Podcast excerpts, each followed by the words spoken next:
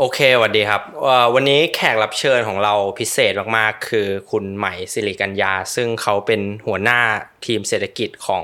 พรรคก้าวไกลแล้วก็เป็นรองหัวหน้าพรรคด้วย ก็ขอเปิดด้วยคำถามนี้แล้วกัน ด้วยความที่เพจพูดเนี่ย ถ้าใครเคยดูมาก็จะรู้ว่าเราทำเรื่องแรงงานขบวนการแรงงาน แล้วก็สาภาพแรงงานมาเยอะ ก็อยากจะ ให้อาจจะให้คุณหมายแนะนำตัว แล้วก็อยากถามว่าพักเก้าไกลเนี่ยมีนโยบายยังไงในการทำให้ชีวิตของคนทำงานดีขึ้น แล้วก็ทำให้แรงงานสามารถต่อรองกับในทุนหรือในจ้างได้มากขึ้นครับ ค่ะ ก็ชื่อสิริกัญญาตันสกุลนะคะ ชื่อเล่นชื่อไหมก็อย่างที่บอกค่ะว่าก็เป็นรองหัวหน้าพักก้าวไกลฝ่ายนโยบายนะคะ แล้วก็ดูนโยบายทั้งหมด นะคะทั้งหมด 300 กว่านโยบายนี่ก็คือต้องผ่านตา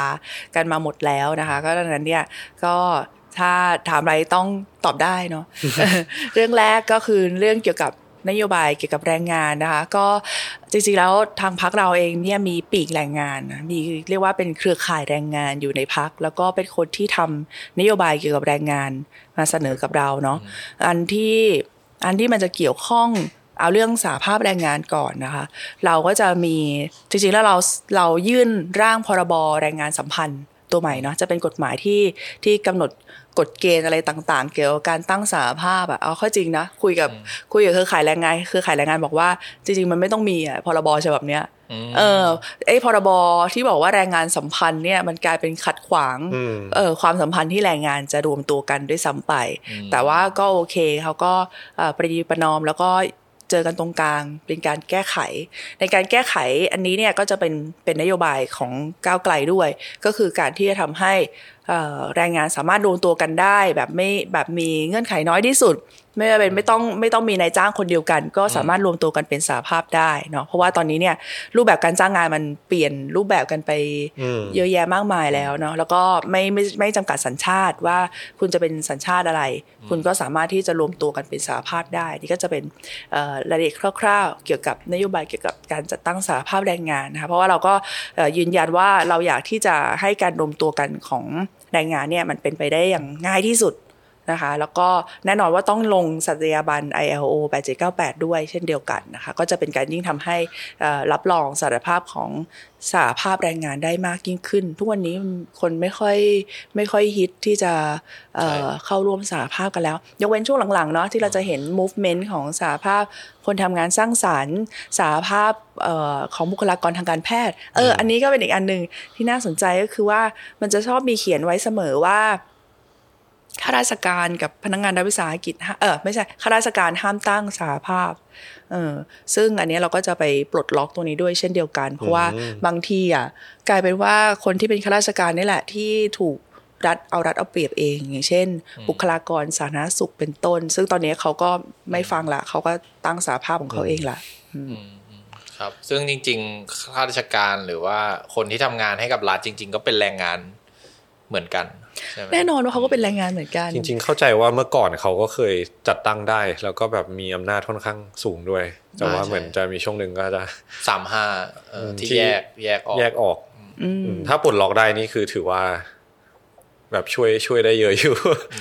ใช่ แล้วมันไม่ใช่แค่ตั้งสาภาพก็ไม่ได้ พรบคุ้มครองแรงงานก็ไม่ cover ข้าราชการด้วย เออเขาคือมาตราสีเนี่ยมันจะเขียนทำนองว่า เออพรบฉบับนี้ ไม่ไม่ครอบคลุมถึงข้าราชการใช่ไหมด้วยความที่คิดว่ายังไงข้าราชการก็ได้ได้ดีกว่าได้ได้เทอมที่ดีกว่าคนทั่วไปอยู่แล้ว แต่ว่าในความเป็นจริง อะเออพอการเวลามันเปลี่ยนไปเนาะมันมันเขามีอะไรงอกออกมาเยอะแยะมากมายเนาะไม่ว่าจะเป็นไอ้ลูกจ้างประจำลูกจ้างชั่วคราวหายไปแล้วตอนนี้กลายเป็นพนักงานจ้างเหมาบริการอะ ซึ่งเหมือนเป็นแบบ คลาสคลาสต่ำที่สุดของที่ต่ำที่สุดอะไรเงี้ยบางทีไม่มีประกันสังคม ได้ค่าจ้างต่ำกว่าค่าแรงขั้นต่ำอย่างเงี้ยเออ แต่ว่ากลายเป็นว่าไปล็อกตามมาตราสี่บอกว่าคนพวกนี้ถือเป็นลูกจ้างรัฐ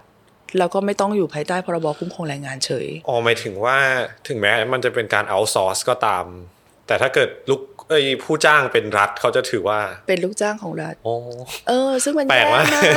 มันเลยเป็นช่องโหว่ใช่ไหมหรือเรื่องแบบครูค รูอัตราจ้างที่เงินเดือนห้าพันอย่างเงี้ยเป็นไปได้ยังไงใช่ไหมหรือไม่ก็เนี่ยเอาซอร์สต่างๆ ที่เราไปเจอ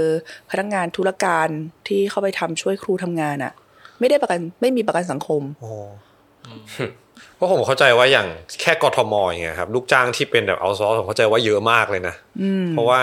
ข้าราชการที่เป็นเหมือน ไม่ว่าจะประจำหรือชั่วคราวจริงๆแบบก็เป็นสัดส่วนหนึ่งแต่ว่าอีกสัดส่วนหนึ่งที่ใหญ่ก็คือ อ่าที่เป็นเอาซอร์สนี่แหละ ซึ่งเขาก็คือจะไม่ได้สิทธิ์ เหมือนไม่ได้อะไรเลยใช่แล้วก็โอ้โหนี่เห็นไหมมันรูปแบบการจ้างงานมันเยอะอย่างเอ่อเขาจะชอบจ้างเป็นอาสา เป็นอาสาแต่ว่ามีรายได้เนาะอย่างเช่นเอ่อครูพี่เลี้ยงเด็กในศูนย์พัฒนาเด็กเล็กอะครับในในกทมอะไทเทลคือเป็นอาสาสมัคร แล้วก็ได้เงินแค่เป็นแบบเป็นรายวันอะแล้วก็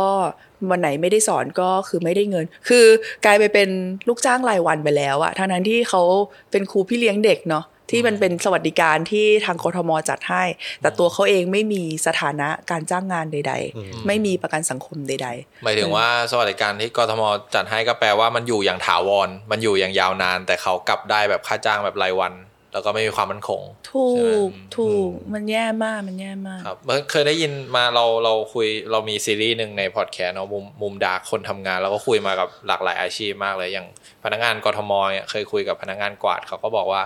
บางคนก็สามปีห้าปีไม่ได้บรรจุ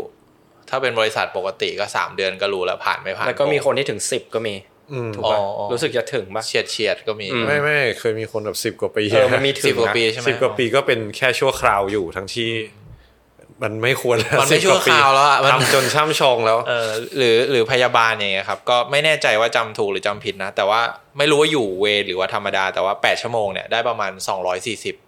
แต่แต่เหมือนปัจจุบันจะเพิ่มไปแล้วมั้งแต่ไม่รู้เพิ่มเท่าไหร่แต่ว่าเพิ่มัมนนิดก็เดียวอืมน่าน่าอดสูงมากที่แบบงานที่สำคัญขนาดนี้กลับได้ค่าแรงน้อยกว่าค่าแรงขั้นต่ำด้วยซ้ำอืมอืมไอ้อันเนี้ยมันก็เป็นปัญหาโลกแตกเนาะไอ้เรื่องแบบว่าไม่ได้บรรจุไม่มีสถานะการทำงานเหมือนเหมือนเป็น full time full time พนักงานอะพนักแต่งานทำงาน full time แต่ทำงาน full time เนาะอันเนี้ยมันก็เป็นปัญหาที่ พวกสาวโรงงานเนาะพวกคนทำงานโรงงานก็เจอเหมือนกัน แล้วเขาก็เรียกร้องมาก ให้เราแก้กฎหมายเนี่ยตาตามมาตรา 11 ของของเอ่อพรบคุ้มครองแรงงานว่า ถ้าถ้างานมันเหมือนกันอะลายอยู่ใกล้ๆกันอะอืมแล้วเขาก็ทำงาน full time เหมือนกันน่ะไม่ได้เป็นแบบซีซัน a ลเหมือนว่าเออช่วงไหนช่วงไหนออเดอร์เยอะเราต้องเราต้องเพิ่มคนอะอืมแต่ว่าครับคือก็ทำอย่างเงี้ยมาเป็นแบบไม่รู้กี่ปีอะแต่ว่าคนหนึ่ง มีสถานะเป็นพนักงานประจำอีกคนหนึ่งเป็นสถานะเป็นพนักงานรายวันอืมแล้วสวัสดิกงสวัสดิการอะไรคือต่างกันฟ้าเหวเลยนะ เออเขาก็ขอบอกว่าต้องยกเลิกแบบนี้ได้แล้วอะ เพราะว่ามันไม่มันไม่ยุติธรรมกับกับคนที่เป็น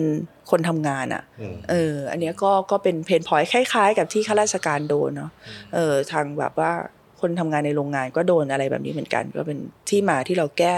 พรบแบบนี้เหมือนกัน แต่ทั้งหมดทั้งมวลก็ยังแก้ไม่ผ่านครับ ต้องต้องต้องสมรอต้องรอสมัยหน้าให้มีจำนวนสสมากพอนะทำให้พวกนี้ให้ผ่านให้ได้ โอเค อืม ทีนี้เราก็อาจจะมาถึงอีกองค์ประกอบหนึ่งของอาคุณภาพชีวิตที่ดีของอาแรงงาน ซึ่งก็คือค่าจ้างอ่าแล้วก็เวลาการทำงานกฎหมายแรงงานต่าง ๆ ที่เกี่ยวข้องกับการทำงานครับ มีนโยบายยังไงบ้างที่จะมา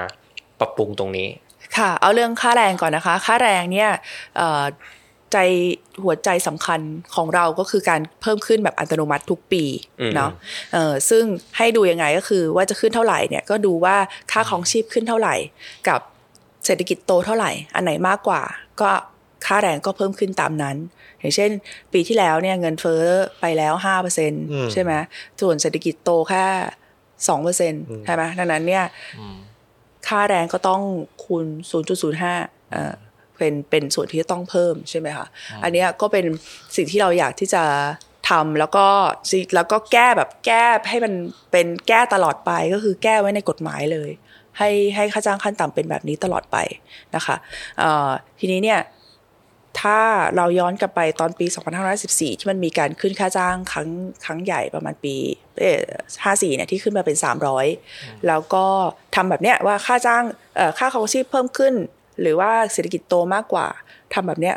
มาเรื่อยๆ เนี่ยมันทำให้จาก 300 ในในในปี 54อะจะกลายมาเป็นประมาณ 440 กว่าบาทอืมในวันนี้ไง มันเลยเป็นที่มาว่าเราก็เลยบอกว่าเสนอว่าค่าแรงขั้นต่ำมันควรจะเป็น 450 บาทได้แล้ว อืม อันนี้ก็เป็นเรื่องของค่าแรงเนาะส่วนจำนวนชั่วโมงทำงาน 48 ชั่วโมงคือจำนวนชั่วโมงทำงานที่ระบุไว้ในกฎหมายในปัจจุบัน เท่ากับว่า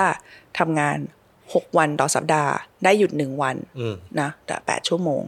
เราคิดว่ามันเยอะเกินไปมันหนักเกินไปนะคะ แล้วก็พอค่าแรงมันต่ำด้วย มันกลายเป็นว่า อีกวันหนึ่งที่เหลือก็คือต้องทำโอทีอีกอืมเออเพื่อที่ทำให้ทั้งหมดค่าแรงโดยรวมแล้วอะมันพออยู่พอกินได้ เราก็เลยคิดว่าเอ้ย เราขึ้นค่าแรงแล้ว ดังนั้นเนี่ยพี่น้องแรงงานไม่จำเป็นต้องต้องทำโอทีหนักขนาดนั้นต่อไปเนาะก็เลยคิดว่าจาก 48 ชั่วโมงลดลงเหลือ 40 ก็คือทำงาน 5 วัน ได้หยุดเสาร์อาทิตย์ 2 วันอืมเออซึ่ง พนักงานออฟฟิศมนุษย์เงินเดือนน่าจะเป็นเรื่องที่ได้หยุดอยู่แล้วปกติที่ได้อยู่แล้ว แต่ว่าโรงงานเนี่ยอืมเออก็คือไม่ได้หยุดหยุดได้หยุดวันเดียว แต่พอไปถามจริงๆก็คือทำงานเจ็ดวัน ครับ ไม่มีวันหยุดที่ที่คุยมาเจ็ดวันยังไม่พอหลายคนก็ต้องทำสองงานด้วย เออ ควงสองกะสองงานอะไรอสี่ย่างเงี้ชั่ยวโมใช่ไหงสิบสองชั่วโมงต่อวันเจ็ดวันต่อสัปดาห์ไปเรื่อยครับ อืมเอ่อเคยเราเคยทำวิดีโอเรื่อง four day work week ว่าแบบในบางประเทศเขามีการทดลอง four day work week กันแล้วแบบทำงานอ่าสี่วันต่อสัปดาห์ แล้วก็บางประเทศก็เป็นกฎหมายไปแล้วด้วย แล้วก็ปรากฏว่าพอเราทำคลิปนั้นออกไปเนี่ย ปรากฏว่าคนในคอมเมนต์คือแบบโอ้กูขอห้าวันก็พอแล้วแบบทุกวันนี้คือแบบหกหรือไม่ก็เจ็ดอะไรเงี้ยคือแบบมันมันโหดมากคือคือคนทำห้าวันเนี่ย คือสำหรับเขาห้าวันคือดีแล้วอะเพราะว่าอืมอ่าททั้งที่แบบบางประเทศเขาทดลองกันไปถึงสี่แล้วอะไรเงี้ย แต่สำหรับเราคือแบบ เอ้ยขอขอห้าวันก็ยังดีอะไรเงี้ยแบบพอเขาเหนื่อยมากแล้วเขาก็เล่าให้ฟังว่าแบบเอ่อในคอมเมนต์นะนะครับว่าแบบทุกวันนี้แบบไม่มีเวลาพักเลยเหนื่อยมากอะไรเงี้ยอืมๆซึ่งซึ่งมันก็ชั่วโมงจำจำนวนชั่วโมง หรือเรื่องโอทีอะไรเงี้ยมันก็ต้องมาพร้อมกับ ค่าแรงที่มันเป็นธรรมด้วยเนาะบางทีเขาที่ทุกคนอยากทำโอทีจริง ๆ ทุกคนไม่ได้อยากหรอก แต่ว่าเงินมันไม่พออมทุกคนทุกคนเลยต้องทุกคนเลยต้องแย่งกันทำโอทีพอค่าแรงมันน้อยเกินไป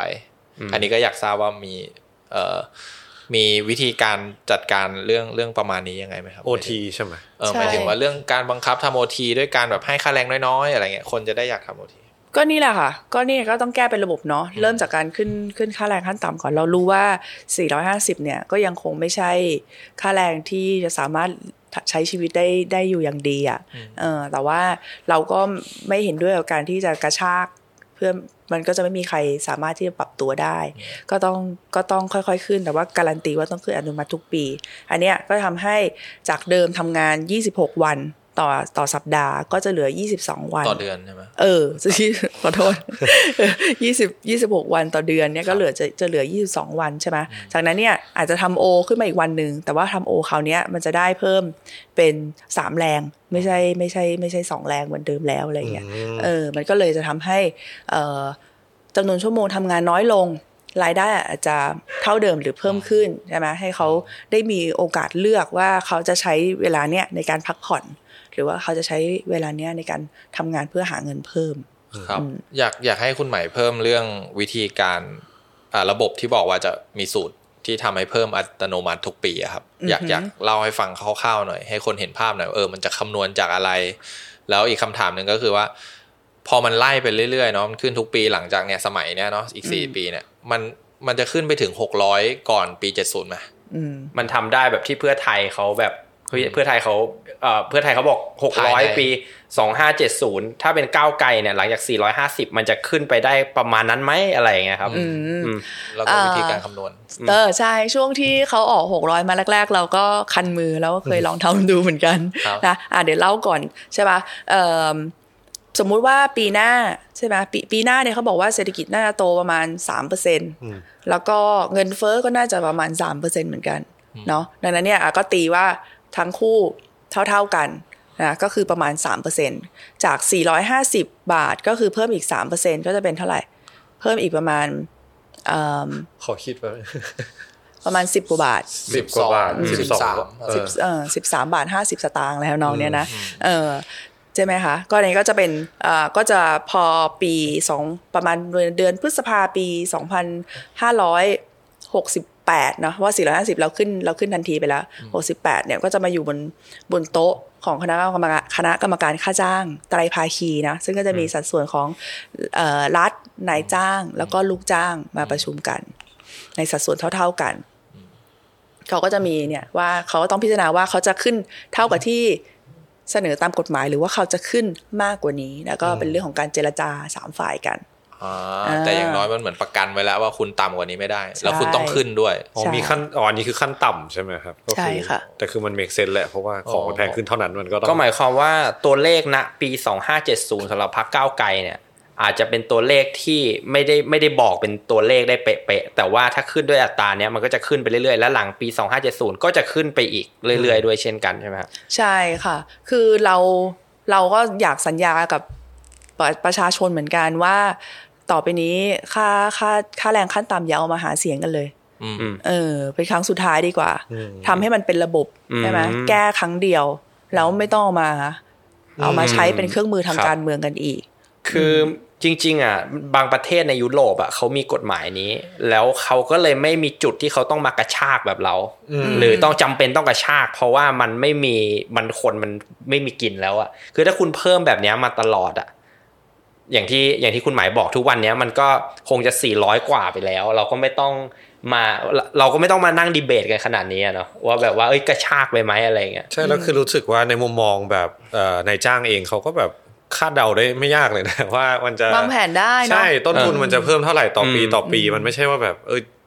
คือไม่งั้น reaction มันแรงไงถ้ามันกระชากครับอุ้ยที่มันขึ้นมาแบบเยอะจังเลยอะไรเงี้ยแต่ถ้าเกิดมันเป็นระบบเมื่อไหร่มันก็แบบโอเค เป็นงี้จบเอ่อ ทีทีนี้เนี่ย ถามว่าจะถึงถึงหกร้อยหรือเปล่าใช่ไหมอ่าลองเราก็ลองลองลองเล่นมาแล้วที่ลองลอง cal ดูเล่นคำนวณมาแล้ว ถ้าถึงจะเศรษฐกิจจะโตห้าเปอร์เซ็นก็ก็ยังไม่ถึง ก็ยังไม่ถึงหกร้อยอยู่ดี ดังนั้นเนี่ยก็เลย เพื่อไทยเขาบอกว่าอะไรนะ ต้องดูเศรษฐกิจด้วยถูกไหมอืมเออ ก็ก็ไปลุ้นกัน ว่าจะหกร้อยโอเค ทีนี้เนี่ยอ่า เพจพูดเนี่ยเพิ่งจะทำคลิปที่แล้วเนี่ยเพิ่งเพิ่งลงไปคลิปเรื่องค่าแรงขั้นต่ำที่เรามาตอบคำถามหรือข้อข้อแย้งของหลาย ๆ คนเรื่องโอ้เพิ่มค่าแรงขั้นต่ำปุ๊บ SME ตายเรียบ คือเราเราก็เถียงในวิดีโอนะว่ามันมันมีหลายปัจจัยมากที่ทำให้จริง ๆ แล้ว SME อะ มันไม่ได้บึ้มมันไม่ได้แบบแย่ขนาดแบบโอ้โหเพิ่มปุ๊บ SME บึ้มมันมันมีหลายอย่างมีหลายปัจจัยมากที่ที่ทำทำให้เอ่า SME ยังอยู่ได้อะไรเงี้ยอย่างไรก็ตามแน่นอน SME บาง SME ก็ต้องปรับตัวเนาะในช่วงเวลาเปลี่ยนผ่านนี้ ก็อยากจะถามว่าในช่วงนี้พักเก้าไกลมีนโยบายอะไร เพื่อช่วย SME ในช่วงเปลี่ยนผ่านในการขึ้นค่าแรงบ้างครับ ค่ะ ก็จะเป็นช่วยลดค่าใช้จ่ายเนาะเพราะว่าเราก็คิดว่าค่าแรงก็น่าจะเยอะแล้ว ค่าใช้จ่ายที่เราจะช่วยลดก็คือหนึ่งเงินสมทบประกันสังคมอืมเนาะก็คือต้องการันตีว่าคุณอะต้องเอาแรงงานคุณเข้าระบบด้วยอืมไม่ใช่ว่าจ่ายให้ทุกคนเนาะก็คือเอ่อจะช่วยสมทบเลยช่วยสมทบแทนนะคะเป็นเวลา 6 เดือนเพื่อช่วยลดค่าใช้จ่ายตัวนั้นก็ส่วนหนึ่ง อีกส่วนหนึ่งก็คือว่าถ้าคุณเข้าระบบภาษีแล้วก็จะหัก หักค่าแรงได้สองเท่าอืมก็เอาค่าแรงมาหักเป็นค่าใช้จ่ายอืมก็จะทำให้ถ้าคุณต้องจ่ายภาษี ตัวภาษีที่คุณต้องจ่ายเนี่ยก็จะลดลงก็จะเป็นการลดค่าใช้จ่ายให้สองทางในระยะเวลาเอ่อหกเดือน กับอีกอันหนึงเป็นสองปี ก็น่าทำให้ช่วยบรรเทา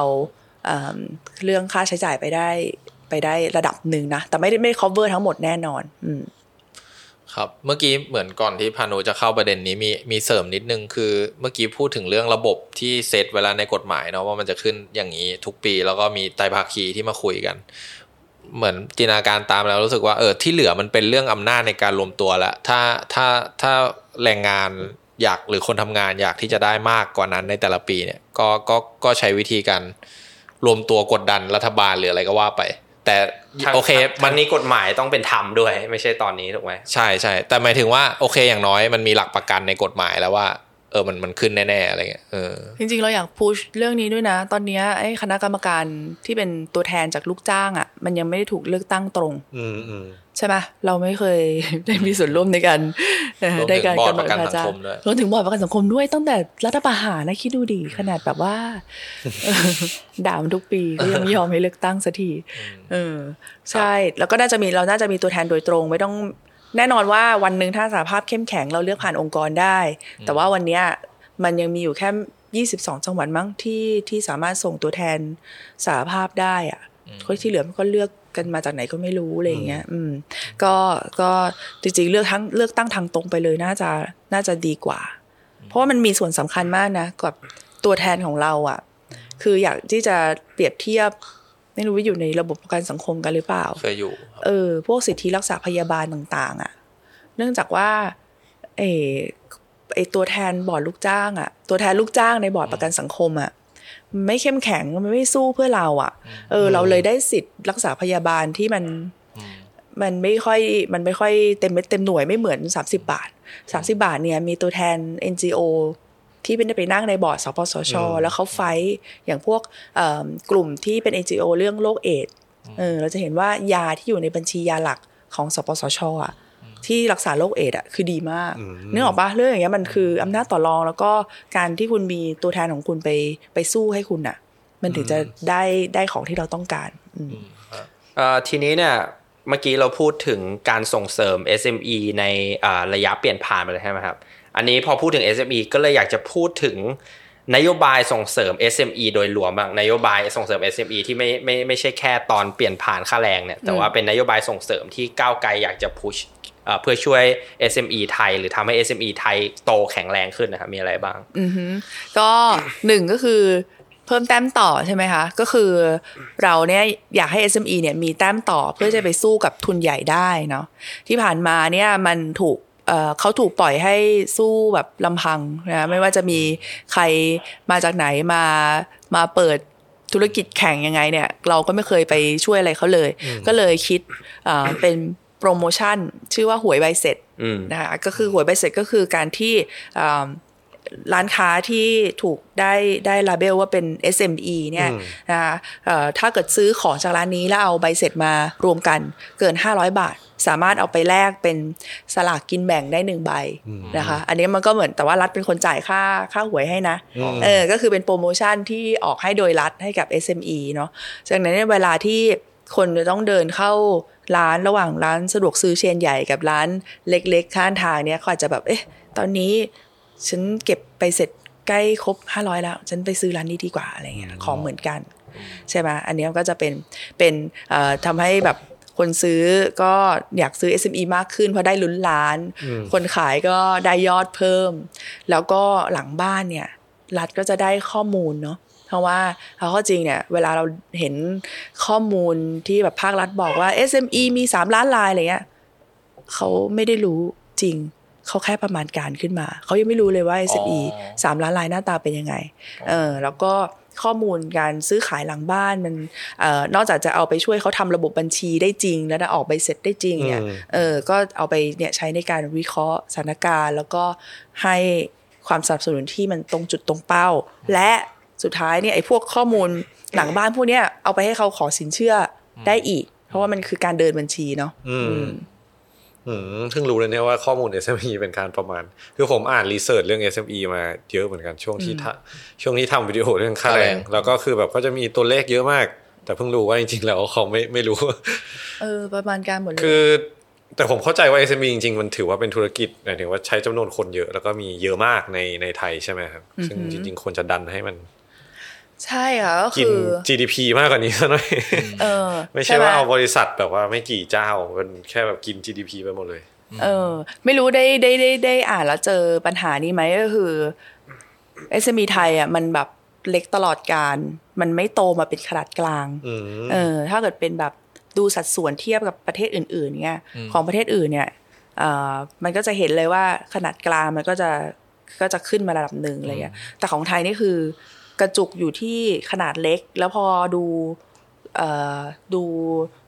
ผ่านช่วงเวลาแล้วเนี่ยไอ้เล็กก็ไม่โตไปเป็นตัวใหญ่อยู่ดีอืมเออ มันเขาเรียกว่าเป็นแบบเอ่อ missing middle เนอะก็คือเรากลายว่าไม่ไม่เล็กก็จิ๋วไปเลย หรือไม่ก็เป็นรายใหญ่ไปเลย ถึงจะรอดในในในเวทีนี้ ก็มันก็พอเข้าใจได้อะเพราะว่าเพราะเราก็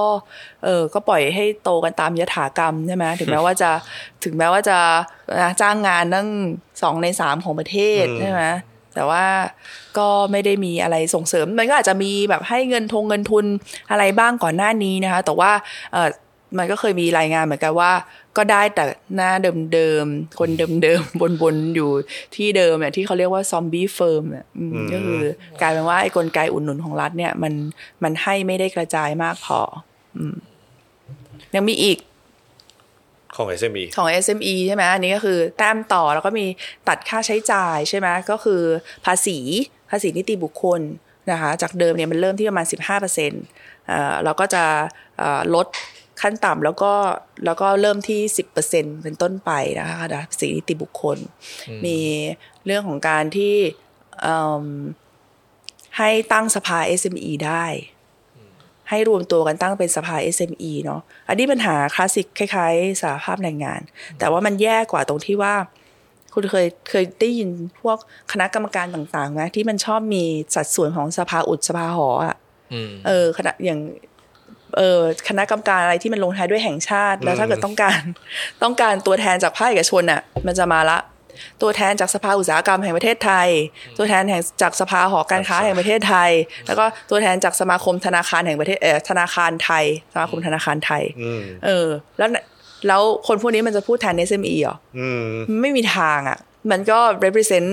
คนละกลุ่มกันถูกปะอืม แล้วก็กลายเป็นว่า เออแล้วก็มันก็ไม่เคยมีการรับรองสภา SME อย่างเป็นทางการ เขาก็ส่งตัวแทนของเขาเข้าก็ไปก็ไม่ได้ตามกฎหมายอะไรเงี้ยเอออันนี้ก็จะคือเขามีการลงตัวกันอยู่แล้ว แต่ว่ายังไม่ได้มีสถานะแบบ official อืมแล้วก็จะให้ตั้งได้ สุดท้ายสองเรื่องที่เป็นเรื่องเป็นเรื่องพื้นฐาน ซึ่งทุกคนได้ไม่ใช่แค่ตัวเล็กตัวเออไม่ใช่แค่ SME เนาะก็คือหนึ่งก็คือ regulatory guillotine เออทบทวนกฎหมายที่มันเป็นอุปสรรคจริงๆมันมันมันแย่จริงๆอะที่แบบว่าคุณเป็นคุณเป็นหมอนวดสปาที่ภูเก็ต แต่ว่าคุณต้องไปขอใบอนุญาตที่กรุงเทพอืมอ๋อเออ คุณจะคุณมีแคชเชียร์ไอ้เครื่องเครื่องชำระเงินอะอันหนึง แล้วคุณจะย้ายที่มันคุณย้ายเปิดสาขาใหม่อะไรเงี้ย คุณจะย้ายมันคุณต้องแจ้งสรรพากรก่อนโอ้โห จริงปะเนี่ยจริงเอออะไรอย่างเงี้ยคือมันมีอะไรกระจุกกระจิกเล็กๆเล็กๆน้อยๆเต็มไปหมดใช่ไหมประชาชนก็อาจจะไม่รู้บางทีข้าราชการก็อาจจะไม่ได้ตรวจ แต่เมื่อไหร่ที่มันตรวจ หรือว่าเมื่อไหร่ที่มันงัดขึ้นมา มันกลายเป็นช่องทางในการ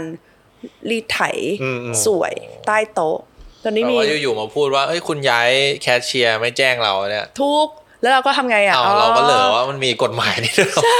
แล้วเราก็ทำไงอ๋อก็งั้นพี่ก็ช่วยๆกันนะอะไรอย่างเงี้ยใช่ไหมก็เป็นรายได้ของพี่ไปเออแต่อันนี้คือจริง ๆ ไม่เคยรู้มาก่อนเหมือนกันนะเนี่ยแต่คือมันเป็นคือจริงๆเป็นคนชอบแบบ regula- regulation นะแต่ว่าอะไรแบบเนี้ยมันก็มันก็มันเป็นระเบียบที่แบบขอเหตุผลก่อนเหตุผลมีไว้ทำไมถ้าถ้าไม่มีก็ทำไม่ต้องมีก็ได้เออถูกแล้วคือเขาไม่ใช่ว่าเพิ่งจะมานั่งเริ่มทำนะ เรื่องนี้มันทำมา หกปีแล้วว่าประมาณปีหกศูนย์น่ะแล้วก็คือมันไม่มันไม่ไปไหนเลยแบบว่า ทุกครั้งพอกลับไปถามข้าราชการว่า คือ TDI ศึกษามาแล้วเนาะหนาขนาดนี้เออเสร็จแล้วปุ๊บอืมก็ต้องไปขอคอนเซนต์จากหน่วยราชการอีกทีหนึ่งว่า อ่า อันเนี้ยเขาบอกให้ยกเลิกอาจจะยกเลิกไหมข้าราชการก็บอกว่าไม่ดิเพราะว่ามันคือ มันก็คือมันคืออำนาจเนาะถ้าเราไม่ได้มองว่าเขาจะคอร์รัปชันอะ มันคืออำนาจอะแล้วบางทีเขาก็หวงอำนาจของเขาเอง อันนี้คลาสสิกมาก เรื่องส่งออกจะจะส่งออกข้าว คุณต้องมีใบอนุญาตค้าข้าว ซึ่งใบอนุญาตค้าข้าว คุณจะได้ คุณต้องมีข้าวอยู่ในมือห้าร้อยตันขึ้นไป โอ้โหอืมเออ แล้วคือเขาก็ ก็ถามเขาว่าแล้วทำไมทำไมต้องมีห้าร้อยตันนะอ๋อเออทำไมต้องมีแล้วก็มีจริงๆมันมีรายละเอียดเยอะแยะมากมายนะต้องแจ้งถิ่นที่อยู่ต้องนู่นนี่นั่นโน้นต้องมี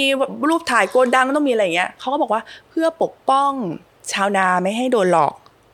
เราก็บอกว่าเฮ้ยแต่คนที่มาร้องเราบอกว่าอยากที่จะส่งออกอะ คือชาวนาไงเออคือชาวนาที่อยากส่งออกแบบแพ็คแบบเล็กๆเออแต่ว่าโอ้โห จะส่งออกทีแบบคือยากมาก เออห้าร้อยตันมันเยอะจะมีมากสักกี่นะคนที่สามารถสะสมมีข้าวซื้อข้าวเก็บ500ตันได้ใช่คือไหมก็ต้องมีทุนระดับหนึ่งก็ไม่ใช่ระดับครัวเรือนแน่นอนใช่ไหมแต่ว่าจริงๆอะมันมันมันมีตลาดเนี่ยคนที่แบบอยากโอ้โหมา taste แล้วแบบข้าวนี้มันอร่อยมากอยากทดลองส่งออกไปแบบล็อตเล็ก ๆ อะไรเงี้ยก็เหมือนเบียร์เลยเหมือนเรื่องแบบอืม สุราเบียร์อะไรอย่างนี้เลยคล้ายๆกันแบบใช่ threshold แรกมันแบบสูงโอ้โหกระโดดแบบเออใครจะเริ่มทำคือต้องไม่มีต้องทุนฝันสิบล้านต้องได้กี่ลิตรแต่อะไรคือพอพูดย่ายเรื่องข้าวเราก็จะชอบนึกถึงแบบญี่ปุ่นอะไรอย่างเงี้ยที่เขาจะแบบสามารถมีส่งออกของของตัวเองได้ที่เป็นอันเล็กๆ ไม่ต้องเยอะ แต่ว่าแบบมันยูนิคมากเขาอาจจะมีจุดขายของเขาอะไรอย่างเงี้ยใช่ซึ่งอันนี้ก็เหมือนแบบพอ regulation นี้ทำให้ เหมือนแบบตัดไฟแต่ต้นลมทำอะไรไม่ได้ เออ อะแล้วก็มีใช้ถูกอันพอหนึงผิดคครับำไม่เป็นไร ใช้ผิดคำโอเค ก็มีแล้วก็นอกจากนอกจากไอ้ regulatory guillotine กฎหมาย แล้วก็คือเรื่องนี่แหละ เรื่องบังคับใช้กฎหมายแข่งขันทางการค้าอืมเออ เพราะว่าเราก็เห็นมาเยอะว่าแบบต่อให้มีกี่สิบกี่ร้อยกองทุนเพื่อคนตัวเล็กเพื่อ SME อะ แต่ถ้าเกิดคุณไม่จัดการคนตัวใหญ่ที่มันจ้องแต่จะมาใหญ่ขึ้น เอาเออ แล้วก็ขาดขึ้นเข้ามากินส่วนแบ่งตลาดในประเทศมากขึ้นมากขึ้นอย่างเงี้ยอืมเออ มันก็ SME ก็ไม่มีวันโต เพราะมันก็ zero sum game อืมถ้าเกิดเขามาแย่งตลาดแล้วตัวตัวเล็กก็โตไม่ได้ มันมีอันเนี้ยที่ที่คนบ่นกันเยอะ เรื่องเรื่องเครดิตเทอมเรื่องการดึงบินไม่ยอมจ่ายตังค์ ของพวกห้างใหญ่อืมเออแล้วห้างใหญ่มันจะมีเวนเดอร์เป็น SME รายเล็กรายน้อยใช่ไหมที่ขายให้กับห้างครับอันนี้มันจะไม่ใช่มันจะไม่ใช่ฝั่งเป็นคนขายไปเอาเปรียบผู้บริโภคแล้วอันนี้คือฝั่งคนซื้อเอาเปรียบ SME เออแล้วก็มันก็มีการเนี่ยช่วงช่วงโควิดนะ มันดึงกันแบบเป็นแบบหลายเดือนมากที่จะไม่จ่ายบิน เพราะว่าเขาก็ต้องจัดการกับ สภาพคล่องของตัวเองอ๋อออะไรเงี้ยจนกระทั่งประมาณปลายปลายปี 64ใช่ปะเอ่อสำนักงานแข่งขันทางการค้าก็มีออกไกด์ไลน์มาตัวหนึ่งเรื่องเรื่องเครดิตเทอมบอกว่าถ้าจะวางบิน SM เอ่อ SME จะวางบิน ต้องจ่ายตังค์ภายใน 30ถึง45 วันอืมแต่ก็จริงก็